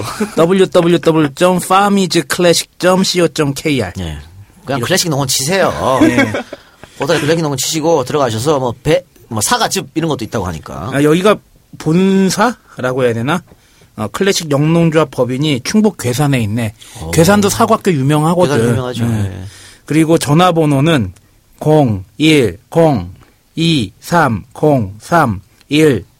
010-2303-1596입니다. 네. 그 지난주에 광고했던 재미월드. 예. 에, 다운됐답니다. 뭐 한두 번이 있는 일이야. 다운만 되고 끝나면은 좀 그렇잖아요. 뭐가요? 실제로 매출이 좀 발생을 했다. 매출이 좀 올랐답니다. 야. 아, 다운됐으면 모르는 거지 뭐. 야, 오창석, 여- 저기 6만원어치 구입했대는데 왜 또 여기서 아, 오- 씨, 8, 6만 원이나 5만 원이나, 씨. 뭐, 엎어치나 매치나지, 뭐, 왼쪽 골기장에 오른쪽 궁둥이나니, 씨. 하여튼 뭐, 그, 사장님께서 메일이 왔는데, 뭐라고? 어, 신넘버 3보다 훨씬 효과가 뛰어나다고. 뭐, 이, 그거는 뭐 말이라고 안 하는 당연한 것을. 아, 자, 그럼 우리 얘기로 다시 들어가 봅시다. 예, 이제부터는, 그, 김학철 선생이 정말, 어, 분대장으로 활약하는, 정말 마지막 분대장으로 맹 활약하는, 그 전투 장면을 한번 가보도록 하겠습니다. 그해 김학철은 화북 항일 전장에서 분대장으로 활약을 했습니다. 1939년 상만년에는 호남성 북부 일대에서 항일 무장 선전 활동을 전개를 했고요. 이듬해에는 태양산 항일 근거지에서 팔로군에 참가를 합니다.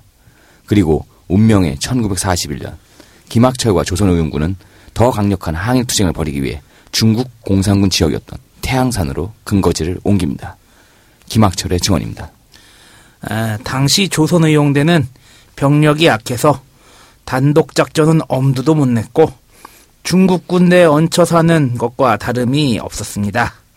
그런데 조선의용대의 우군이자 후원자인 국민당 군대가 그 전략을 차츰 소극적인 항전으로 바꾸기 시작했습니다. 그러자 조선의용대는 얹혀서 할 바엔 차라리 적극적인 항전을 계속하는 군대에 의지하려고 했습니다.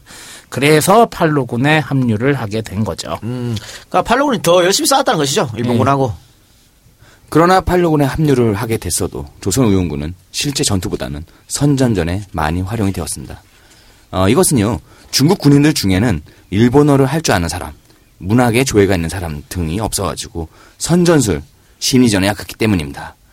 어, 팔로군으로서는 엘리트 출신들인 조선의용군들을 일반 전투에서 잃기가 싫었던 것입니다. 중국의 사학자인 곽말약의 증언입니다. 야, 왜 자꾸 팔로군이라고 그러냐? 팔로 팔로군이야? 예, 하여튼, 예, 광말약의 증언을 한번 들어보겠습니다.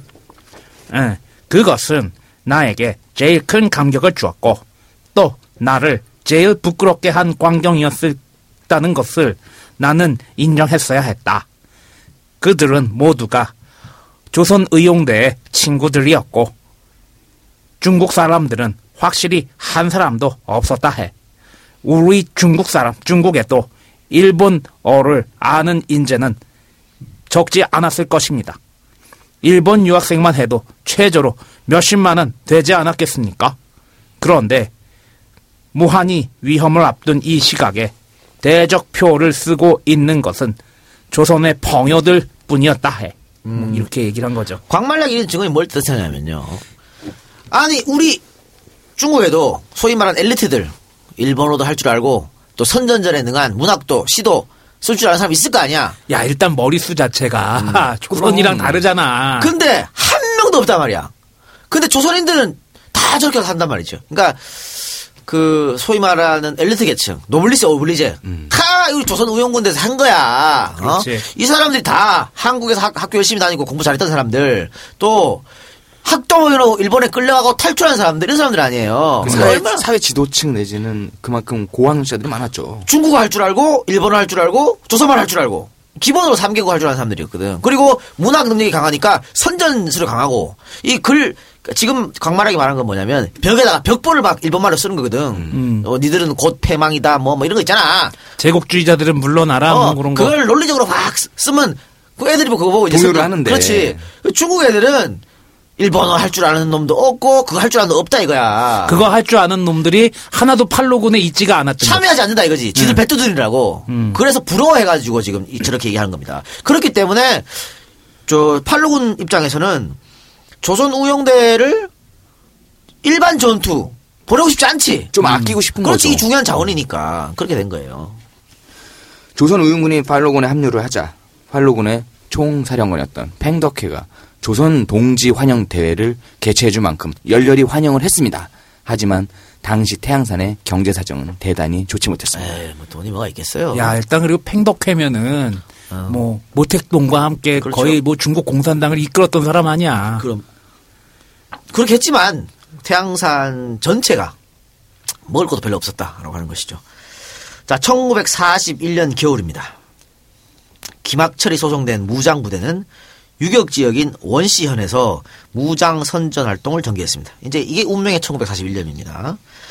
조선 우용대 제2대는 12월 11일 첫 전투를 맞이했는데요. 이날 새벽 일본군 30여 명과 괴뢰군 40여 명이 선홍채를 습격했습니다. 적정을 발견한 전투원들은 신속히 반격에 나섰고요. 조선 우용대 대원들은 이 선홍채 전투에서 사상자를 한 명도 내지 않은 채 100여 명의 적들을 사살하는 대전가를 올렸습니다. 그리고 이 선홍채 전투가 있는 다음 날 조선 우영대는 유격군 근거지인 호가장 마을, 아 운명의 호가장 마을입니다. 호가장 마을에 당도해서 큰 집을 빌려가지고 휴식을 취하고 있었는데 날 셀 쯤에 역시 새벽이죠. 마을 밖에서 총성이 울렸습니다.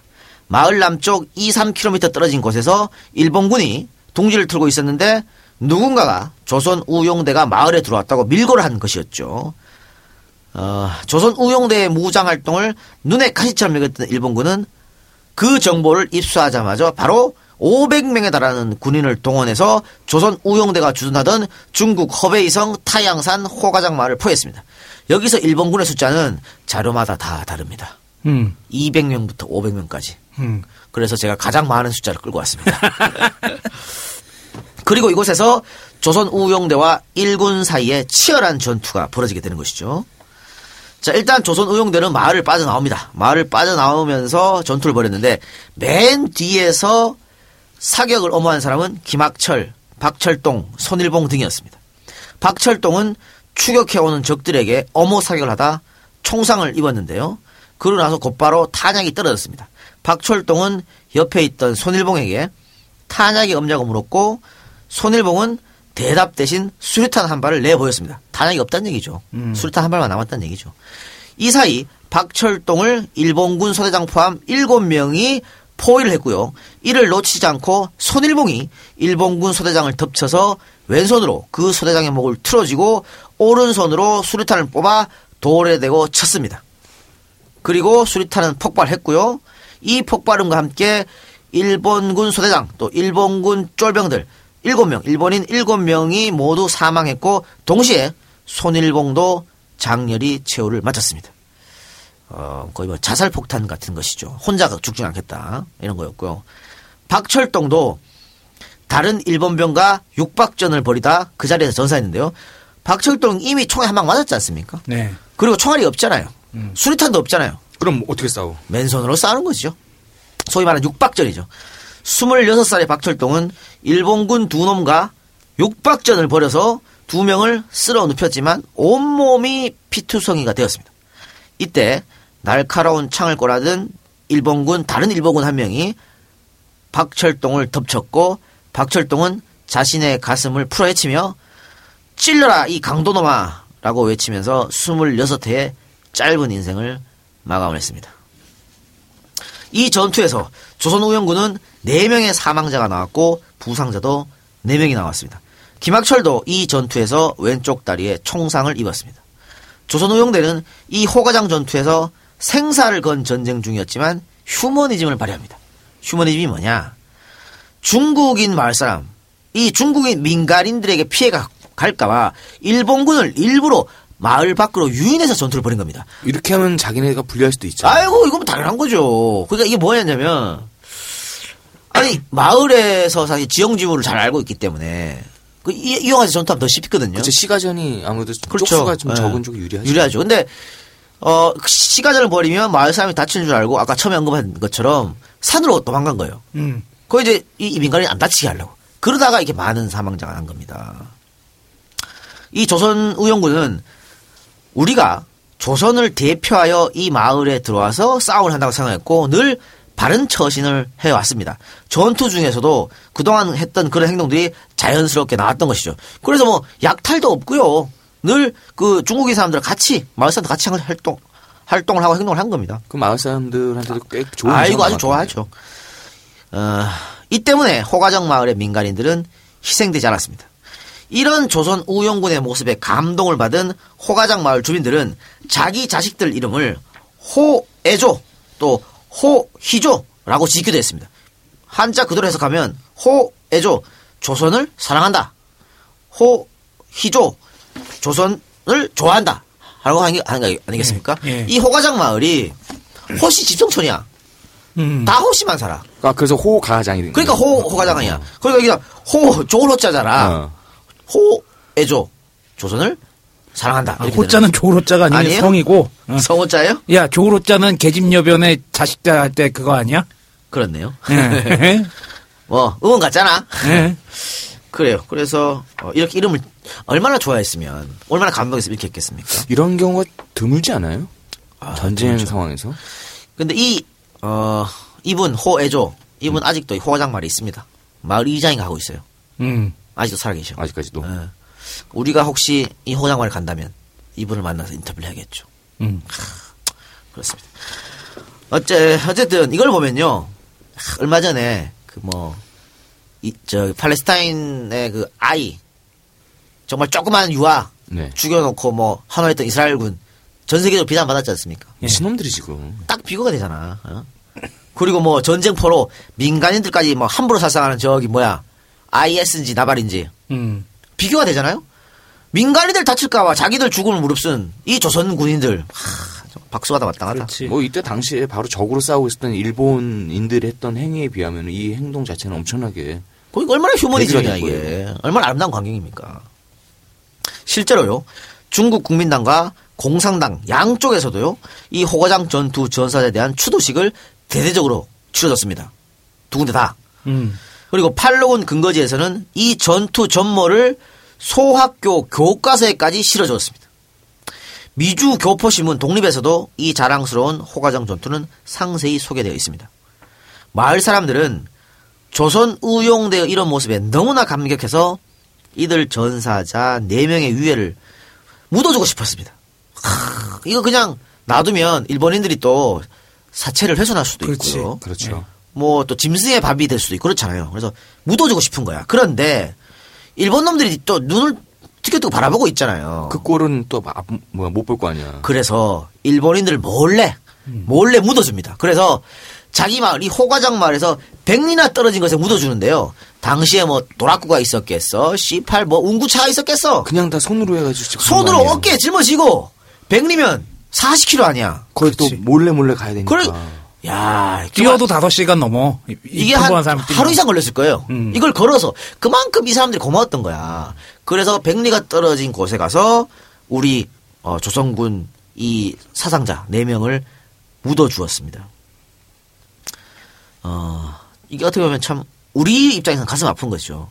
우리는 벌써 그들을 잊었잖아. 우린 몰랐잖아. 그 사람들이 호장 전투에 사망한 것도 모르잖아. 뭐 어떻게 알아? 그렇지. 응. 아무도 모르잖아요. 한국 사람들은.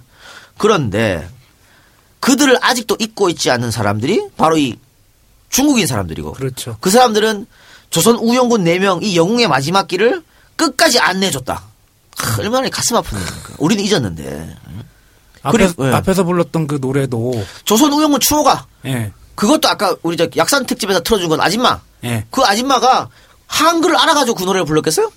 그냥 그러니까 들어서 한글로 외운 거 아니야? 들어서 배운 거지. 들어서 배운 것도 있고 또 중학교에서는 이제 한글로 써 있는 그 가사 밑에다가 중국어로 발음을 발음을 이렇게 한 한글 거지. 발음을 달아가지고 그 노래를 부르게 하고 또 그 밑에 뜻을 써가지고 그 뜻도 가르쳐 주고 지금 호가장마을 가잖아요? 지금입니다. 21세기 지금. 네. 지금 호장마을 가면 초등학교 애들이 조선 우영군 노래를 수업 시간에 배웁니다. 우리는 모르는 노래를. 우리는 모르는 노래를 불러요. 这是应送的福袋，听啥没？来，这个欢迎。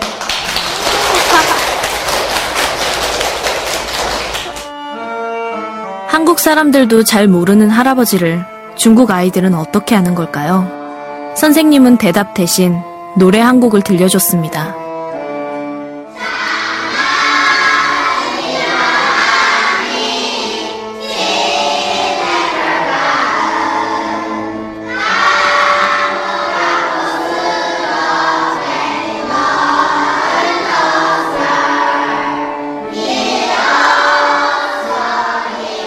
어눌한 발음이지만 분명 한국어. 지금 아이들이 부르는 노래는 할아버지가 노랫말을 쓰신 조선 의용대의 추도가입니다.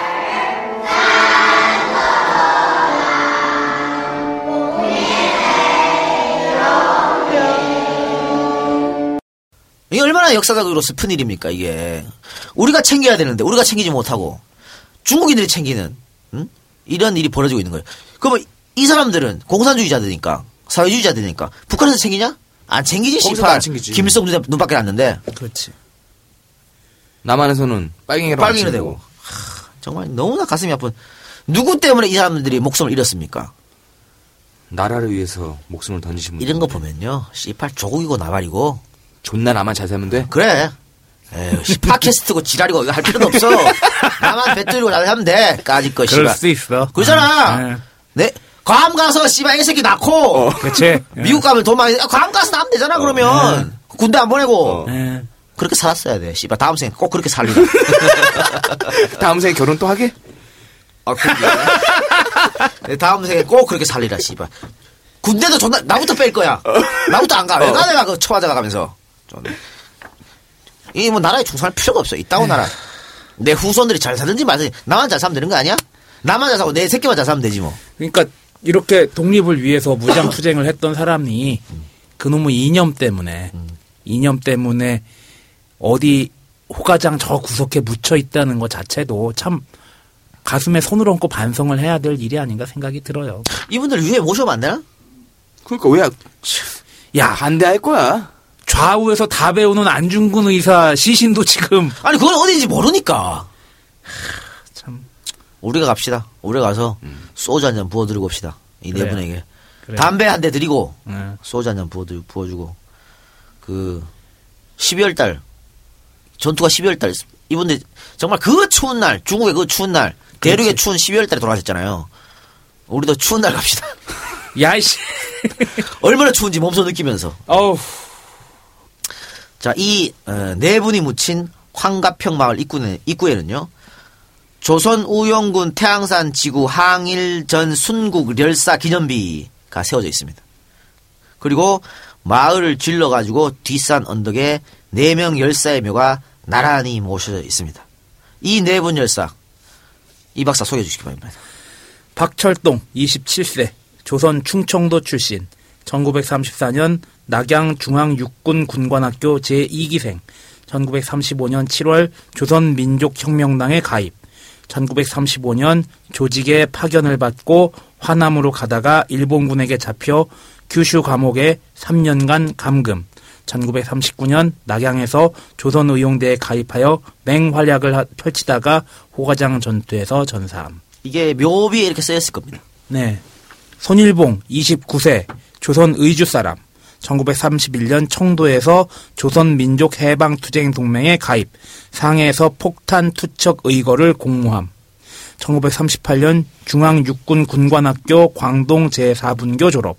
그 후 포병단에서 활약 간부훈련단 교관 탄약대장 역임. 1940년 낙양에서 조선의용대에 입대, 1941년 조선의용대 화복지대 선임관으로 적구 공작 전개.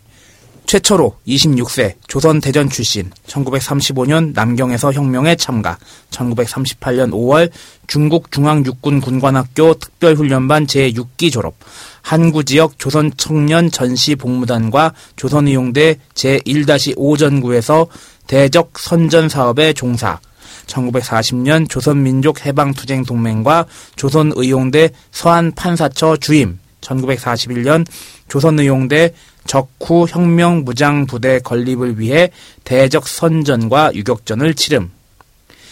이정순 23세 가명 왕현순 조선 평북 벽동 출신 1933년 중국 남경 의열단 간부학교 조선혁명 군사정치간부학교 제2기 졸업 1936년 2월 민족혁명당 조직검사국의 지원으로 활동 광동 국립중산대학 부중 및 중원 중학에서 수학, 중앙 육군 군관학교 특별훈련반 1938년 5월 졸업, 이어 조선의용대 입대, 제2지대에서 활동하다가 1940년 남학으로 이동, 유격훈련을 마친 뒤 화북지방에서 임무수행 중 호과장에서 전사. 아, 화려하시네요. 네 분 다. 근데 보십시오. 이분들의 나이 보십시오. 27세, 27, 어, 29, 26, 23입니다. 아, 참. 네, 이렇게 사망, 어, 김학철의 동지들은 이렇게 사망했고요. 한편 이 전투에서 왼쪽 다리에 부상을 입은 김학철은 일본군의 포로가 되었습니다. 그리고 약 5개월간 석가장에 일본 총사령관 경찰서 유치장에 갇혀 있다가 그 후 예심에서 치안유지법 위반죄라는 판결을 받고 1942년 5월 일본의 나가사키 형무소 이시하야 본소에 이송되었습니다. 그후 정치범으로 징역 10년을 선고받았고요. 나가사키 형무소에 수감되었습니다. 뭐 여기가 나가사키 아니라 말이 있습니다만 뭐 어쨌든 감옥에 갇힌 지 언 3년 김학철의 부상당한 다리는 점점 썩어 들어갔습니다. 매일 피고름이 다리에서 흘러나왔고 극심한 고통으로 잠을 이루지 못했습니다. 그러나 일제는 전향서를 쓰지 않으면 다리를 치료해 줄 수 없다면서 전향서를 쓸 것을 강요했고요.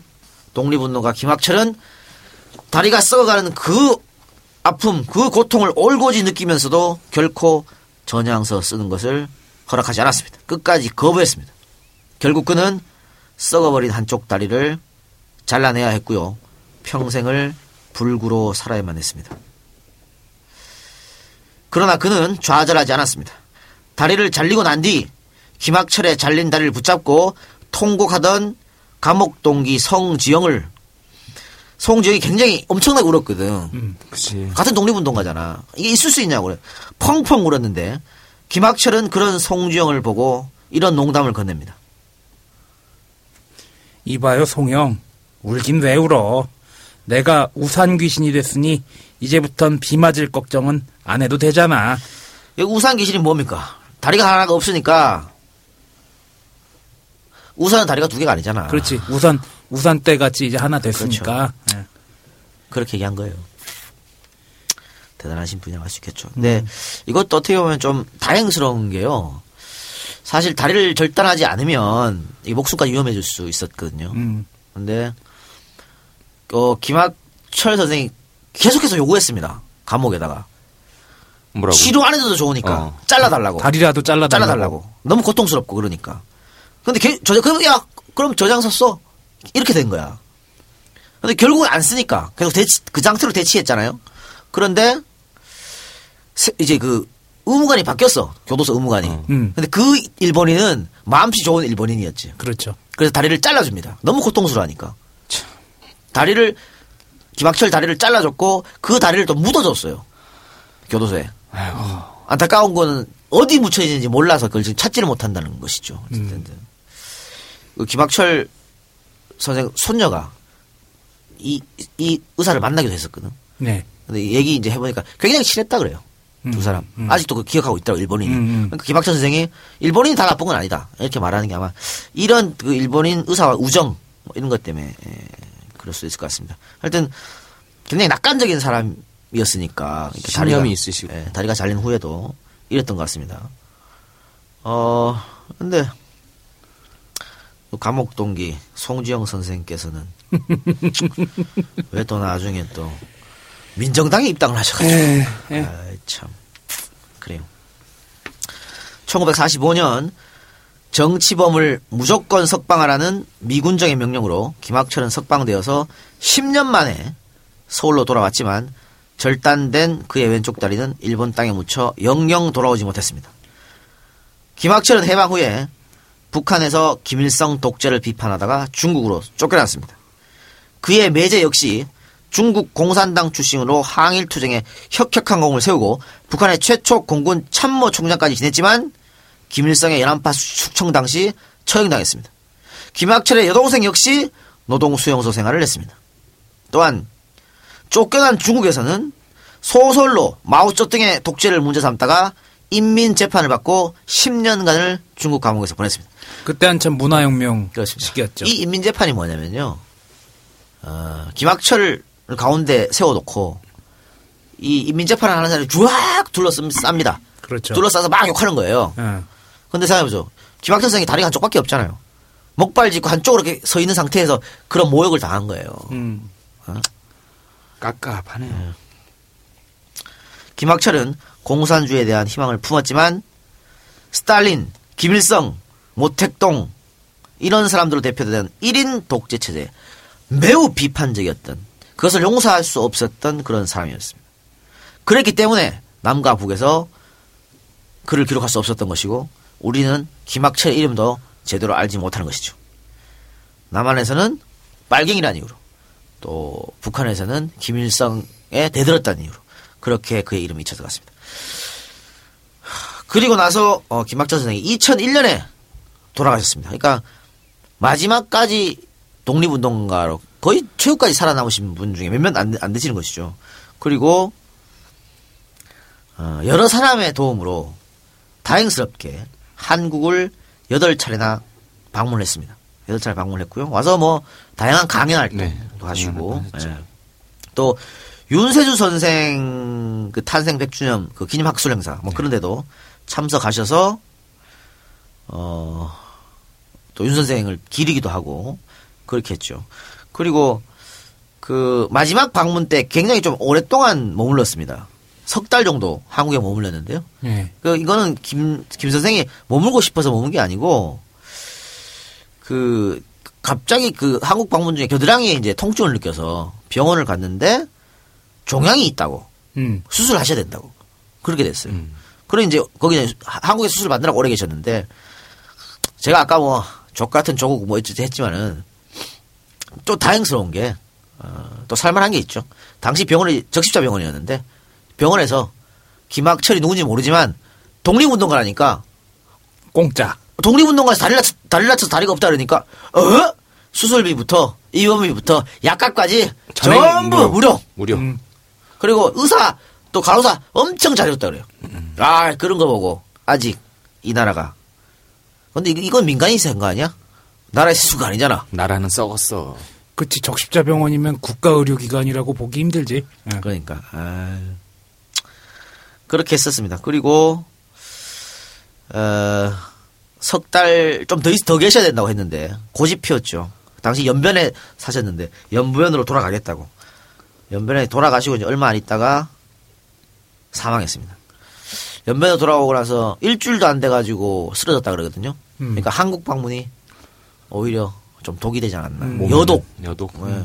나이가 좀 연세가 있으시니까 그런 것 같아요. 쓰러지셨는데 그 이후에 말이죠. 어, 스스로 곡기를 끊지. 네. 스스로 단식을 합니다. 네. 음. 식사를 하지 않아요. 난 살 만큼 살았다. 네. 그리고 그 스스로 이제 어, 죽음과의 만남을 준비를 하신 거죠. 죽음을 겸허히 받아들이겠다. 그게 하, 이게 아유 쉽냐고. 그 말이 아 쉽지 않지. 그러니까 자식들이 아버지 식사 좀 하시라고. 근데 입탁 닫았죠. 살 만큼 살았다고. 어, 더 이상 먹지 않겠다고.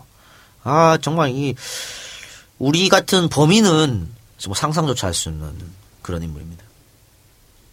그 김학자 선생이 남긴 유서 제가 좀 읽어드리겠습니다. 사회의 부담을 덜기 위해서 가족의 고통을 줄이기 위해서 더는 연연하지 않고 깨끗이 떠나간다. 병원, 주사, 절대 거부. 조용히 떠나게 해달라. 부고를 내지 말아라. 유체 고별식과 추도해도 일절하지 말아라. 일절 부조금을 받지 말아라. 유골은 두만강 하루에 뿌리고 남은 것은 우체국에서 우편용 종이박스를 구해서 여기에 담아 두만강 물에 띄워 고향 원산으로 가게 하라.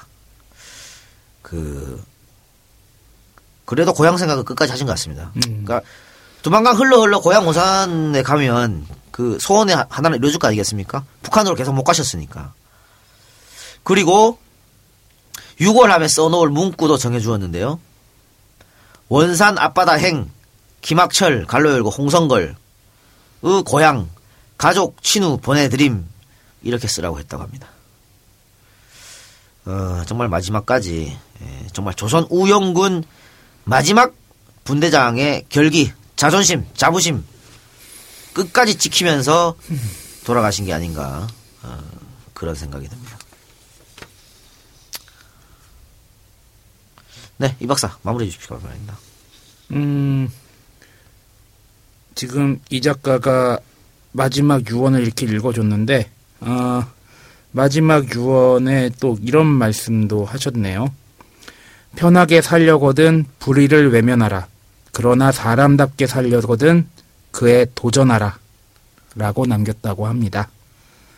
어, 2016년을 사는 우리에게 편하게 살면서 불의를 외면해야 될지, 그리고 아니면 사람답게 살면서 그 불의에 도전해야 될지, 어, 불의를 외면하면 그냥 편하게 사는 거고, 사람답게 사는 건 그 불의에 도전하는 거라고 김학철 선생이 마지막에 가르쳐 주셨습니다. 이상입니다. 어, 김학철 선생은 어, 자신이 살아갔던 자신의 삶을 그냥 시절을 보내면서 지나가신 게 아니고요. 자신의 시대를 살아갔다라고 저는 평을 하고 싶습니다. 이상입니다. 그 김학철 선생이 돌아가시기 바로 직전에 마지막으로 인터뷰한 게 있습니다. 조금 제가 소개시켜 드리겠습니다.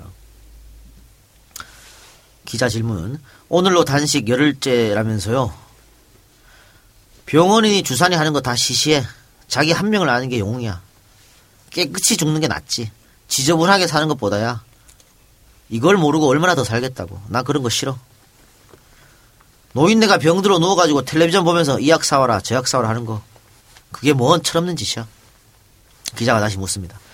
보통 사람들은 누구나 죽음 앞에서 두려워하는데요? 그거 다 속인들이야. 자기 한 명을 알면 그대로 깨끗하게 승복하고 가는 거야. 게다가 나는 85세야. 부족한 게 뭐가 있어? 우리 집 사람하고 55년을 살았어. 선생님의 그런 힘은 어디서 나옵니까? 내 생활 신조에서 나오지 뭐. 병원에 가서 7, 8년 인공적으로 생명 연장해봤자 결국 죽는 거 아니야? 난 내 장례식에 나랑 가장 친한 사람들로 딱 12명만 모을 거야. 며느리도 그날 학교 가는 날이면 출근하라고 했어. 세상이 아무리 혼탁해도 사필 규정이야. 자기 가족만 생각하지 말고 나라를 생각하는 마음이 있어야지. 나라가 망했는데 가만히 있을 수 있나? 싸워야지. 힘이 약하면 힘 닿는 데까지 싸우는 거야. 그러다가 난 감옥에 들어갔다 나왔지. 그랬다가 남조선에서 진보 인사들을 탄압하니까 평양으로 쫓겨왔고 거기서 4년 있으면서 김일성의 온갖 더러운 독재 행태를 보았지. 그때부터 일이 잘못되기 시작한 거야. 중국으로 망명했어. 근데 모택동에 대학신 때 3천 명이 굶어 죽었어. 아무리 모택동 만세를 외쳐도 이건 말이 안 돼. 그래서 또 10년을 감옥에서 살고 나왔지. 그리고 계속 나는 반독재 투쟁을 해온 거야. 내 일생은 반독재로 끝나는 거야. 난 죽을 때까지 싸웠어. 죽을 때까지 싸운 거야. 서울 가서 석 달 입원하고 이제 죽는 거야. 외로운 싸움을 했다고. 나는 굶으면 열이 트이면 죽을 줄 알았어. 근데 며칠 더 가는 모양이야. 할 수 없지. 조용히 있다 죽는 거야. 원산 앞바다 고향 앞바다로 돌아갈 거야. 그런데 힘이 없어. 한국 독자들에게 한 말씀만 해주십시오라는 기자의 질문에 하려면 이 얘기 긴데 숨이 차 못하겠어. 어서 끝내줘. 이게 이분의 마지막 권한이었습니다. 85세의 늙은 노인이 마지막 인터뷰 그것도 열흘 이상 굶은 노인이 마지막 인터뷰에서 아직 총기가 총명하게 남아 있지 않습니까? 예. 그러면 진짜 식사 제대로 하시고 했으면 정말 5, 5년 이상은 충분히 더 살지 않았을까. 그런 생각이 참 안타까움이 끊이지 않습니다. 단순히 독립운동가의 삶도 있지만요. 그거 이외에도 또 어떻게 보면 삶이란 참 유한한 것이다라는 것도 가르쳐 주신 그 메시지도 보내신 것 같네요. 그러니까 열심히 진짜 독재를 독재에 저항하면서 그리고 일본 제국주의에 저항하면서 신념에 따라서 살았기 때문에 이제 죽어도 여한이 없다는 생각을 하신 게 아닌가 그런 생각 들어요. 그러니까 김 선생 말대로 나라가 위태로우면 싸워야죠. 그렇죠. 힘이 미약한 미약한 대로 싸워야죠. 예? 부끄럽지 않고 여한이 남지 않은 삶을 살려면 싸워야죠. 여러분들도 싸울 힘이 없으면 미약한 미약하지만 강한 투표로서 심판해 주면 됩니다. 예? 담벼락에 대고 욕이라도 하고. 그럼요. 욕은 박근혜한테 하세요. 그치. 다른 사람한테 하지 말고. 하여튼 김학철 선생 에, 돌아가신 지 15년이 됐습니다만 15년이 아니고 어 156년이 지나도 이분의 사상 또 신념 의지 이런 것들은 우리 에, 우리 가슴 속에 새겨지지 않을까 싶습니다. 지금이라도 우리가 이분의 역사를 좀 많이 알게 되고 이런 분들의 역사를 더더 더 더 많이 알게 되어야지 이 나라에 어, 그 의롭게 싸웠던 그분들의 삶이 의미가 있어지는 거 아닐까라는 생각이 드네요. 조선 의용대에 한 2, 300명이 있었고 또 나중에 한국 광복군 또 조선 의용군 그렇게 생기고 또 청산리 전투도 있었고 봉오동 전투도 있었는데 김학철 분대장 같은 분이 더 있을 거란 말이지. 네. 근데 너무나 밝혀지지 않은 사람들이 많은 것 같아요. 그래서 우리가 방송을 똥 싸도록 하는 거 아니에요. 그러니까 잘 알려지지 않은 독립운동가 소개시켜 드리려고. 그분들의 어를 우리 저 잊지 마. 아 간만에 EJ에서 원하는 주제의 방송을 했네요. 예, 암살에서 나온 것처럼 잊지 맙시다. 진짜 예, 잊지 말고 어, 대선수원 우리 후손들에게도 좀 알려줍시다. 이런 분들도 있었다는 것을 친일파만 있었던 게 아니고. 예, 엔젤 퍼딩 송에서 오늘 방송 마치겠습니다.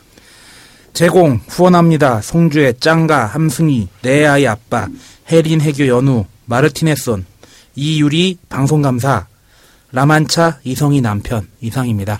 고맙습니다. 고맙습니다. 감사합니다. 저, 저는 이렇게 생각합니다. 우리 조선인용대가 일본, 일본 반대에서 싸운 것은 당한이라고 생각합니다. 그러나 에, 해방 후에는 역사가 이렇게 잘못 만들어져 맞습니다. 적정선, 우리 적정 선생님은 한일 전쟁 시기에 전사를 했습니다. 병사하신 게 아니에요. 전사대 전사하신 분입니다. 그리고 어, 김원문 선생은 우리를 전부 지도하셨고 이로 인해서 비참하게 의사를 마치셨습니다.